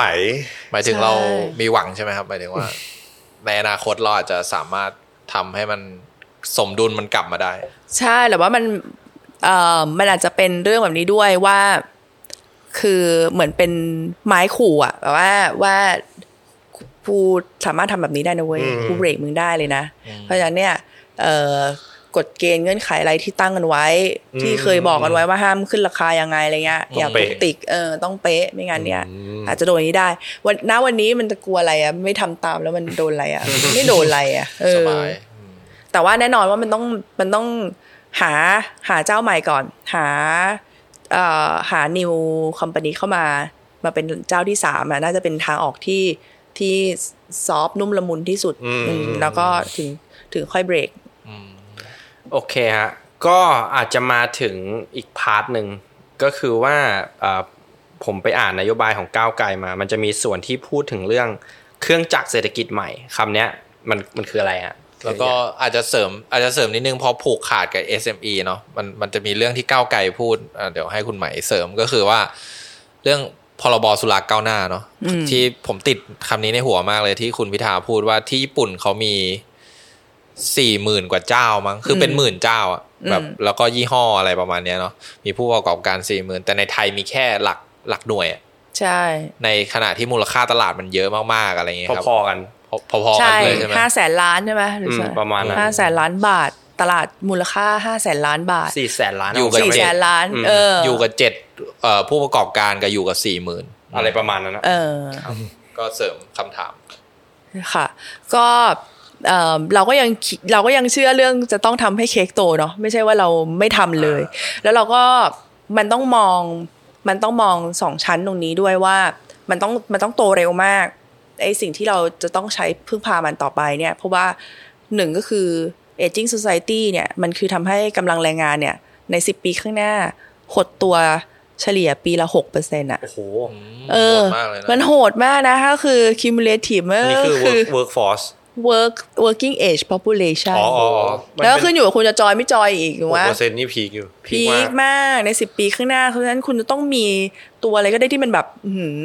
มันต้องเพิ่ม productivity ได้เยอะมากเพื่อทดแทนแรงงานที่หายไป หรือไม่คุณก็ต้องนำเข้าแรงงานมาทดแทนตรงนี้แล้วอะอืมเออดังนั้นโอเคเราทำออปชันแรกก่อนอะอะไรที่มันจะมี productivity เยอะขนาดนี้ เนาะอืมมันจะมีทฤษฎีเรื่องอืม smiley curve ของมูลค่าเพิ่มใช่ไหมมันจะเป็นรูปยิ้ม ก็คือคุณจะได้มูลค่าเพิ่มสูงขึ้น เมื่อคุณใช้เทคโนโลยีแบบเข้มข้นไปทาง R&D หรือคุณจะไปในทางแบบสร้างสรรค์ดีไซน์ branding เออนะแล้วก็ทางเทคโนโลยีเนี่ยเราก็เห็นแล้วว่า วิธีการแบบดึงอุตสาหกรรมเข้ามาแบบเดิมๆเนี่ยมันมันมันไม่ work เหมือนคุณแบบ คุณก็ตั้งเป้าไว้เยอะๆอะสิบสามเป้าหมายอุตสาหกรรม แล้วมันอันไหนมันจะเข้าบ้างไม่เข้าบ้าง คุณก็ช่างมัน คุณก็แค่บอกว่าเดี๋ยวจะสร้างถนนไปนะ เดี๋ยวมีท่าเรือ แล้วเดี๋ยวก็มีรถไฟความเร็วสูง แล้วเดี๋ยวนั่งรอเฉยเดี๋ยวอุตสาหกรรมก็มาเอง เออ มันต้องเข้าสักอันนึงแหละ มีกูมีตั้งสิบสามอันอะ ถูกป่ะแทงเอตาออืมใช่ป่ะ แล้วคุณก็ได้อะไรก็ไม่รู้ ใช่ไหมคุณก็ได้แบบ ทุนจีนเทาบ้างอะไรบ้างเออซึ่งก็เป็น FDI เหมือนกันอะไรอย่างเงี้ยเออแล้วคิดว่ามันน่าจะถึงเวลาที่รัฐมันควรจะต้องทะเล่นบทบาทนำมากกว่าเนี้ย ในการบอกว่าตกลงแล้วอุตสาหกรรมไหนที่เราอยากได้กันแน่ แต่ถ้าอยากได้จริงอะคุณต้องทำทุกวิถีทางเพื่อให้ได้มา ต้องอินทิเกรตกันหมดเลย ถูกก็คือถ้าเกิดเป็นแบบ ระบบตลาดคุณก็บอกว่าเฮ้ยรัฐอย่าทำเยอะ คุณไม่รู้คุณอย่าเป็นคุณพ่อรู้ดีนะใช่ไหมคุณจะรู้เหรออะไรเงี้ยแต่แบบเฮ้ยแบบมองไปแบบทุกประเทศทั่วโลกอะเขาใช้ industrial policy กันหมดแล้วอะเออแล้วคุณจะบอกว่าคุณเป็นประเทศเดียวที่คุณคิดว่าคุณเชื่อในระบบตลาดกว่าใคร แล้วก็เลยรัฐเลยต้องอยู่เฉยๆเหรอ หรือคุณคิดว่ารัฐคุณห่วยมากจนแบบว่า คุณไม่เชื่อว่ารัฐคุณจะทำได้อะคือคือเราเห็นที่เขาสู้กันในเรื่องอุตสาหกรรมชิปอะ แล้วเขาสู้กันหนักมากเพื่อที่จะทำให้อุตสาหกรรมชิปมันเกิดขึ้นในประเทศเขาให้ได้ ญี่ปุ่นมันอัดเงิน 9,000 ล้าน US ดอลลาร์อเมริกา 50เอ่อ50,000อ๋อที่เพิ่งทำมาเออใช่ไหมห้าหมื่นล้าน US ดอลลาร์ CHIPS Act อะเออจีนเนี่ยนั่งนิ่งๆเนี่ยเอาเข้าจริงก็ก็จ่ายไปประมาณห้าหมื่นล้านแล้วเหมือนกัน เพื่อที่จะพยายามที่จะ establish อุตสาหกรรมเนี้ยเออเราไม่ได้บอกว่าเราจะไปสู้กับเขาเพื่อเอาเพื่อเอาไอ้ชิปแบบ นาโนชิปสุดยอดเทคโนโลยีนี้มา แต่ว่าคือเราก็ต้องทำอะไรได้แล้วอะไม่ใช่เออเราต้องต้องหามีต้องมีแผนนะทำเราสักต้องอย่างมีนโยบายอุตสาหกรรมได้แล้วเอาอะไรข้างๆชิปนาโนก็ได้ที่มันต้องใช้ต่อกันเออสักอย่างไม่ต้องนาโนเอาเป็นแบบไมโครอะไรสักอย่างก็ยังดี เออแล้วมันมีอยู่อันหนึ่งที่เรารู้สึกสนใจมาก ก็คือเรื่องของ power electronics ก็คือ ตอนเนี้ยผู้คนบอกเอา EV เอา EV อะเอา EV เอาตรงไหนอะ เอาเข้าจริง EV คันหนึ่งนี่มันเหมือนแบบแผงวงจรอิเล็กทรอนิกส์วิ่งได้อะเออ แล้วทุกอย่างมันคือการแปลงไฟฟ้า inverter controller อะไรไม่รู้เต็มไปหมดเลยในนั้นอะ เออ มันก็เลยกลายมาเป็นแบบอุตสาหกรรมที่มันจะโตเร็วมากในอนาคต แล้วตอนเนี้ยมันยังไม่มีเจ้าตลาดที่แบบเป็นรายใหญ่รายเดียวที่จะแบบทำทีนึงเกิด economy of scale เนาะ อันมันจะมีเคสเหมือนพวก memory memory เนี่ย เกาหลีมันกลายมาเป็นแบบเจ้าใหญ่เพราะว่ามัน ขยายจนเกิดแบบ economy of scale แบบมหาศาลแล้วมันผลิตได้ถูกมากๆ แล้วขายกันเหมือนเป็น commodity อะแทบจะแบบช่างโลขายอะ memory อะเอออันเนี้ยอันเนี้ยมันก็คือจะเป็นแบบเออเทคโนโลยีที่ค่อนข้างใหม่ ยังไม่มีใครเป็นเจ้าตลาด ไม่ได้ลงทุนสูงขนาดแบบขนาดพวกแบบชิป หรือว่าเมมโมรีที่มันมีเจ้าตลาดหนักๆอะไรเงี้ยเออก็เลยคิดว่า อันเนี้ยจะเป็นอุตสาหกรรมอนาคตของประเทศไทย ซึ่งซึ่งเทคโนโลยีเรายังไม่มี ก็ต้องเอาเอาของประเทศอื่นมา แต่ว่ารอบเนี้ยมันต้องทำไงก็ได้ให้เกิดการถ่ายทอดเทคโนโลยีได้แล้ว ไม่ใช่แค่ ไม่ใช่แค่ เออมาแล้วเราก็มาเป็นคนประกอบอย่างเดียวเราเป็นคนประกอบคอมพิวเตอร์ปุ๊บปุ๊บปุ๊บเสร็จแล้วได้ได้ค่าอะไรได้ ได้ได้ค่าประกอบเออเหมือนกับแบบว่าให้เขามาเปิดร้านอาหารแล้วเราได้แค่ค่าล้างจานอะเออคือ labor cost มันเน็กเน็กน้อยมาก ไม่เอาแล้วก็คือคุณต้องเข้าไปเป็นแบบส่วนร่วมสำคัญในส่วนที่มันมีมูลค่าสูงไม่งั้นเนี่ยเออการเติบโตทางเศรษฐกิจมันจะไม่ไม่ไม่ทัน ไม่ทันที่ที่แรงงานจะหดตัวอะไรเงี้ยนะ อันเนี้ยก็จะเป็นอันหนึ่งที่ที่หมายมั่นปั้นมือว่าต้องต้องหยิบมาให้ได้ต้องเอาไม่ได้ต้องไปเป็นส่วนหนึ่งของห่วงโซ่การผลิตของโลกให้ได้อืมคือครับคืออยากจะเสริมนิดนึงว่าไอ้วิธีคิดแบบเนี้ยมันทำให้ไต้หวันอย่างเงี้ยเขาเป็นเจ้าชิปไงชิปแบบ TSMC บริษัทชิปของเขาที่แบบยังส่งให้ทาง Apple ให้ทางซัมซุงให้ทุกคนน่ะเพราะว่าเหมือนรัฐเขาวางแผนมาตั้งแต่แรกว่าเขาจะดันฝั่งเนี้ยแล้วเขาก็ดันแล้วมันก็แล้วมันก็แบบ ปังเลยอืมเขาแบบทุ่มทุ่มทุนหนักมาก บอกว่าแค่แบบศูนย์วิจัยก็ก็ก็หมื่นล้านแล้วใช่อะใช่แค่แบบศูนย์วิจัยอย่างเดียวนะยังไม่ได้แบบเป็นเม็ดเงินที่ใส่ในแต่ละปี เออ แล้วก็คือทุ่มทุ่มทุ่มนุ่มหนักมากจริงๆอะไต้หวันเนาะแล้วกลายมันกลายเป็นว่ามันไม่ใช่แค่เรื่องเศรษฐกิจด้วย มันกลายเป็นที่เขาเรียกกันว่าเป็นซิลิคอนชิลก็คือกลายเป็นเกาะกำบังที่ทำจากซิลิคอนก็คือชิป นั่นเองใช่ไหมเวลาแบบอเมริกาจีนตีกันอ๋อก็ไม่กล้ามาแตะ เพราะว่ากูได้กอ๋อำส่วนสำคัญที่สุดในอุอุปกรณ์อิเล็กทรอนิกส์ทั่วโลกอืมอยู่ในมือถ้าถ้าเกิดอะไรขึ้นไม่โดนแน่นอน supply disrupt ส่งไม่ได้นะเว้ย shortage นะเว้ยอะไรเงี้ยเออมีถือไพ่เหนือกว่า ถือไพ่เหนือกว่าขึ้นกำลัมางทันทีกำลังนึกถึงคำนี้เลยความมั่นคงเนอะมันมันมันเราอาจจะต้องตีความความคำเนี้ยใหม่แล้วก็ปรับงบประมาณแบบที่ แบบที่ได้ฟังก้าวไกลเสนอมาเนาะว่าเออจะโยกงบมาทำเป็นสวัสดิการมาเนี่ยกระตุ้นอุตสาหกรรมอะไรเงี้ยอืม ทีนี้เราไปเรื่องเรื่องอะไรต่ออ่าเมื่อกี้แชมนี่ป์แหละถามเรื่องอ๋อสุราก้าวหน้าอ่าสุราก้าวหน้าวกโอกลับเคมาวกกลับมานิดนึงเออจริงๆยังยังมีอีกสองอันนะก็คือเศรษฐกิจเศรษฐกิจสร้างสรรค์เนาะอ๋อเอโออเคโอเคใช่ อีกขาหนึ่งก็คือไปทางดีไซน์ไปทางไปทาง branding ก็คือใช้ความคิดสร้างสรรค์มามาสร้างมูลค่าเพิ่ม ซึ่งเราก็คิดว่าอันเนี้ย มันก็เป็นอีกวิธีหนึ่งที่จะสร้างสร้างมูลค่าเพิ่มได้เช่นเดียวกันอย่างเช่นแบบท่องเที่ยวอย่างเงี้ยคุณจะแบบขาย sea sand sun ตลอดไปมันเป็นไปไม่ได้แล้ว คุณก็ต้องเพิ่ม element ของความสร้างสรรค์เพื่อเพื่อรีดเงินออกจากกระเป๋านักท่องเที่ยวให้ได้มากขึ้นกับอันสุดท้ายก็คือดิจิ t a ล X Data เนี่ยมันสร้างมูลค่าเพิ่มได้เยอะมาก เวลาที่คุณคิดถึงมูลแบบของดิจิตอลต่างๆอย่างเช่นคุณทำพอดแคสต์ถ้าคน มีคนดูเพิ่มขึ้นเรื่อยๆ คุณไม่มีต้นทุนเพิ่มถูกปะอืมเออมันคือมันไม่มีต้นทุนการผลิตต่อหน่วยอะเอออมคุณจะผลิตซ้ำเท่าไหร่ก็ได้ มันก็จะต้นทุนเท่าเดิมเว้ยมันก็จะเป็นลักษณะที่แบบจะทำให้ให้ให้เศรษฐกิจมันโตได้ได้เร็วขึ้น ได้ได้ไวขึ้นจากการที่เอาเอาดิจิ t a ลอีโคโนมีเข้ามา แล้ว เอา Data ต่างๆ ที่มันมีอยู่กระจัดกระจายของภาครัฐอะไรเงี้ยมาเปิดให้กลายเป็น Open Data แล้วก็ให้มีธุรกิจใหม่ๆ เข้ามาใช้ประโยชน์ แล้วก็เอาไปสร้างเป็นแบบสตาร์ทอัพไปเป็น tech firm ที่แบบใช้ Data มาวิเคราะห์มา analyze อะอย่างเช่น ข้อมูลสินเชื่อใช่ไหมที่มันเอาข้อมูลจากภาครัฐ ทั้งสรรพากรศุลกากรอ่า กรมการขนส่งทางบกมีทะเบียนรถเราหมดทุกคันอะไรอย่างเงี้ยแล้วมันมีมีถนนให้มันสามารถเชื่อมต่อข้อมูลของทุกภาครัฐเข้ามาอยู่ในที่เดียวกันได้ พอเจ้าของข้อมูลให้คอนเซนต์ปุ๊บเขาก็เอาไปวิเคราะห์อะไรต่อได้อย่างเงี้ยมันก็สร้างมูลค่าเพิ่มได้มหาศาลจากแค่ข้อมูลที่มันมีอยู่แล้วเอออันนี้ก็จะเป็นเครื่องยนต์สามตัวที่จะมาใช้ในการสู้เอิ่มการจะถดถอยของเศรษฐกิจเนื่องมาจาก aging society อืม กลับมาสุราก้าวหน้า สุราก้าวหน้า คือมันได้หลายต่อมากนะ สุราก้าวหน้าเนี่ยมันคือมันคือการทลายทุนผูกขาดอืมเอาเข้าจริงแล้ว เพราะว่าเลยเพราะว่ามันเป็นไม่ได้ยังไงวะ แล้วเราก็แบบอืมทนกินเบียร์ที่มันไม่อร่อย โดยที่แบบไม่เคยรู้มาก่อนในชีวิตว่าแบบเออคิดว่าอันเนี้ยมันคืออร่อยที่สุดในชีวิตแล้วจนกระทั่งเดินทางออกนอกประเทศ แล้วก็ได้เรียนรู้ว่า เออที่กินมาทั้งชีวิตนี่มัน มันไม่ใช่นะ มันไม่ใช่ เออขอใช่พูไหมดตรงนะไม่อร่อยโตคือโตมาเพิ่งรู้ว่าต้มเบียร์ยำที่อร่อยเป็นยังไง แล้วก็เอ้ยเบียร์มันมีรสชาติอื่นได้ด้วยวะอะไรเงี้เอยอเพิ่งรู้คุณดิฉันอายุสี่สิบกว่าปีในในรุ่นดิฉันเนี่ยคราฟต์เบียร์มันยังไม่ฮิตเนี่ยเออเราก็จะรู้จักอยู่แค่สามยี่ห้อแล้วก็คิดว่าอ๋ออันนี้แหละเนี่ยกินได้นี่อร่อยสุดแล้วอะไรอย่างเงี้ยเนอะเพราะว่ามันไม่ได้มีตัวเลือก เยอะขนาดนั้นนะอะมันคือการทลายทุนผูกขาดที่ผูกขาดมากกว่า เออสี่สิบกว่าปีเนาะอืมเออ แล้วก็ไม่เคยมีใครคิดจะทำเรื่องนี้แบบจริงๆจังๆยี่สิบปีที่แล้วเคยมีคนพยายามทำเรื่องสุราชุมชน แต่ว่าก็เป็นสุราชุมชนนี่แหละ ที่บอกว่าคุณห้ามโตเกินไซส์ห้าแรงม้าเจ็ดแรงคน อืมอืมอืมก็คือคนที่ได้รับอนุญาตให้อยู่ในอยู่ในนี้อยู่ในอุตสาหกรรมนี้คือคนที่เป็นลายจิ๋วกับลายใหญ่ห้ามแบบโตเจ้าสัว ห้ามโตด้วย คุณต้องอยู่ฟรีซอยู่อย่างนั้นตลอดไปอืมเออ มันทำให้แบบตายกันไปเยอะ แล้วก็ที่เหลือก็คือ ก็ต้องใช้วิธีการแบบจ่ายสวยเจ้าหน้าที่อะไรอย่างเงี้ยมัน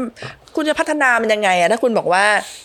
คุณไม่คุณโตไม่ได้ห้าแรงม้านี่เท่าพี่พบบอกว่าเตาแก๊สเตาหนึ่งกับไมโครเวฟเอ้ยเตาแก๊สอันหนึ่งกับเครื่องทำน้ำร้อนอันหนึ่งห้าแรงม้าทำกินกันที่บ้านเนี่ยดูน้อยมากคือน้อยมากมันยังไม่เป็นชุมชนเลยด้วยซ้ำใช่บ้านไม่ถึงชุมชนบ้าด้วยเซ้ำอืม แล้วมันมันทำมันทำแบบภูมิปัญญาท้องถิ่นลมหายตายจากไปเยอะมาก เราไปพิษณุโลกมันมีถนนอันหนึ่งชื่อถนนหรือซอยอะชื่อซอยกระแช่อ๋อ ซึ่งแต่ก่อนเนี้ยมันคือทั้งซอยคือทำกระแช่กันหมด อืมเพราะตอนนี้ไปเหลือแค่เจ้าเดียวครับเออกระแช่คืออะไรครับโทษทีกระแช่คือเอาน้ำน้ำตาลสดมามาหมักอ๋อยีสต์อืมมันให้ก็เป็จะนให้เป็นแอลกอฮอล์ให้เป็นแอลกอฮอล์มันก็จะเป็นแบบ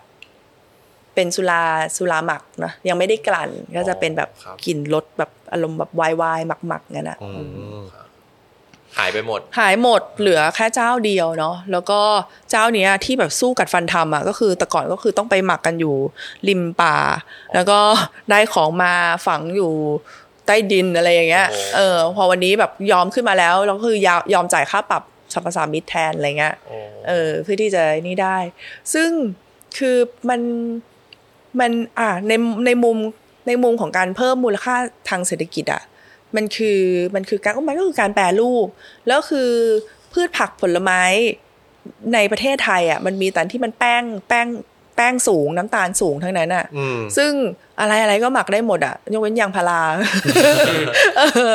เอออะไรอะไรก็เอามาแปลงเป็นแอลกอฮอล์ได้หมดเนาะ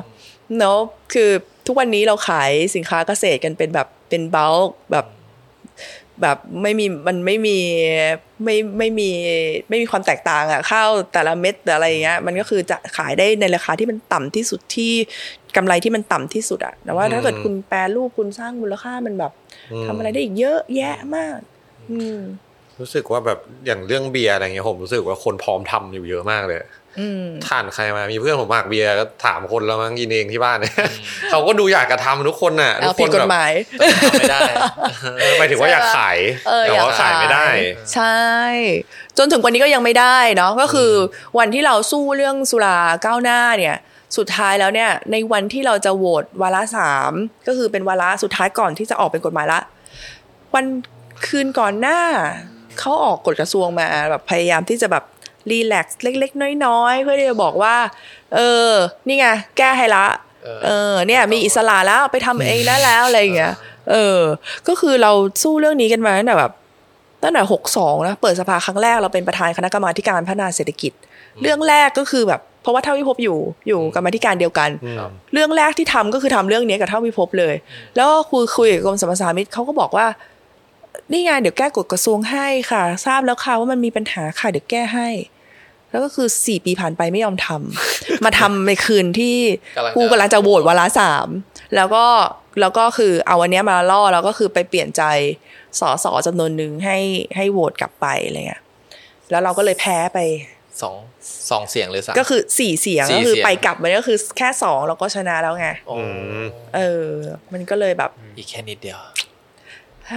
แล้วไอ้กฎกระทรวงที่เขาเปลี่ยนเนี่ยมันมันมันมันดีไม่อย่างดีที่เขาว่าไหมมันก็ยังมีปัญหาอยู่มันก็คือสุดท้ายมันก็ไปใช้เป็น EIA เป็นตัวกำหนด แล้วก็ก็ยังสุดท้ายก็ต้องทำอย่างต่ำเจ็ดล้านลิตรอยู่ดีโอ้โหอืมเพราะว่าไม่อย่างนั้นเนี่ยเขาจะไม่เริ่มตรวจ EIA ให้เอาโอเคเอ Genius อคือทำเหมือนไม่ได้ทำอะเพราะฉะนั้นเนี่ย เรื่องเนี้ยถ้าถ้าแบบ ถ้าเรามีอำนาจรัฐเนี่ยมันแก้ง่ายมากอืมไม่ต้องผ่านสภาอะไรเลยมันคือกฎกระทรวง แล้วคือเขาถ้าเขาทำวันไนท์มิราเคิลได้แบบนั้นนะเราก็ทำได้เหมือนกันถูกปะเขาว่าเราก็บอกทาวิภพแล้วบอกว่าล่างไว้เลยกฎกระทรวงล่างไว้เลย โยนเข้าไปเสร็จแล้วทำได้เลยอย่างเงี้ยถ้าแบบหนึ่งปุ๊บดีดนิ้วอะโอ้โหแม่งได้ขายแล้วนะตลาด แอลกอฮอล์ไทยจะน่าสนใจกว่านี้พังนะพรูถูจะกแต่ว่าเราไม่ได้สนับสนุนการบริโภคนะคะ เราสนับสนุนการผลิตเฉยๆเออคือคนบริโภคก็แต่จำนพอวนดีเท่าเดิมแหละใช่คือคือนึกนึกนึกถึงภาพเอ่อเราจะเห็นว่าตอนเนี้ยในเชลฟ์ห้างสรรพสินค้าเนี่ยมันก็จะมีเบียร์หลากหลายมากแล้วเบียร์นอกอะไรเงี้ยแล้วเราจะเห็นว่านอกจากรสชาติของมันแล้วสีของมันที่ต่างกันบ้างเนี่ย มันก็จะมีเรื่องของฉลากการออกแบบมีหลายอย่างเลยที่มันจะโตเนาะ นักออกแบบอะไรก็จะมีงานมากขึ้นอืมจริง แต่ว่าโฆษณาได้ไหมล่ะ ไม่ได้ ก็ยังมีอีกเรื่องหนึงคือเรื่องโอ้ที่เกาหลีนี่ในซีรีส์นี่เราเห็นโซจูเป็นเรื่องปกติเลยนะถูกมันแบบทำไมอืมนั่นแหละครับ แต่เรา ก็ยังแต่เรื่องนี้กไกลมันแบบเขาเรียก debatable เออต้องมาเถียงกันแหละเรื่องโฆษณาอืมใช่ แต่ว่าตอนนี้มันก็มันก็มีปัญหาในตัวในตัวบทกฎหมายเนาะว่าอะไรมันคือการโฆษณาโฆษณากันแน่ เราก็แค่จะแก้นิยามให้มันแบบรัดกุมไม่ให้มันกลายมาเป็นอืมช่องว่างที่แบบจะยัดเยียดคดีเนาะเพราะมันมีค่าปรับที่มันค่อนข้างแพง แล้วก็เขาใช้วิธีการอืมให้ให้สินบนนำจับอย่างเงี้ยมันก็เลยทำให้คนเนี่ย เอ่อเข้ามาทำมาหากินกันแบบนี้เยอะขึ้น ใช่ไหมแล้วก็พอมันแบบตกลงอันนี้มันอันนี้เรียกโฆษณาไม่เรียกโฆษณาอะไรเงี้ย มันก็ก็เลยก็เลยทำให้คนเดือดร้อนเนาะแค่แบบ แค่พยายามที่จะเล่าว่าบริษัทนี้มีที่มาที่ไปยังไงอะไรเงี้ยบางทีก็โดนแล้วโดนยัดแล้วไงสุดท้ายศาลมันจะอาจจะบอกอีกแบบอะแต่ว่ากลายเป็นแบบกลายเป็นภาระของคนที่โดนอะ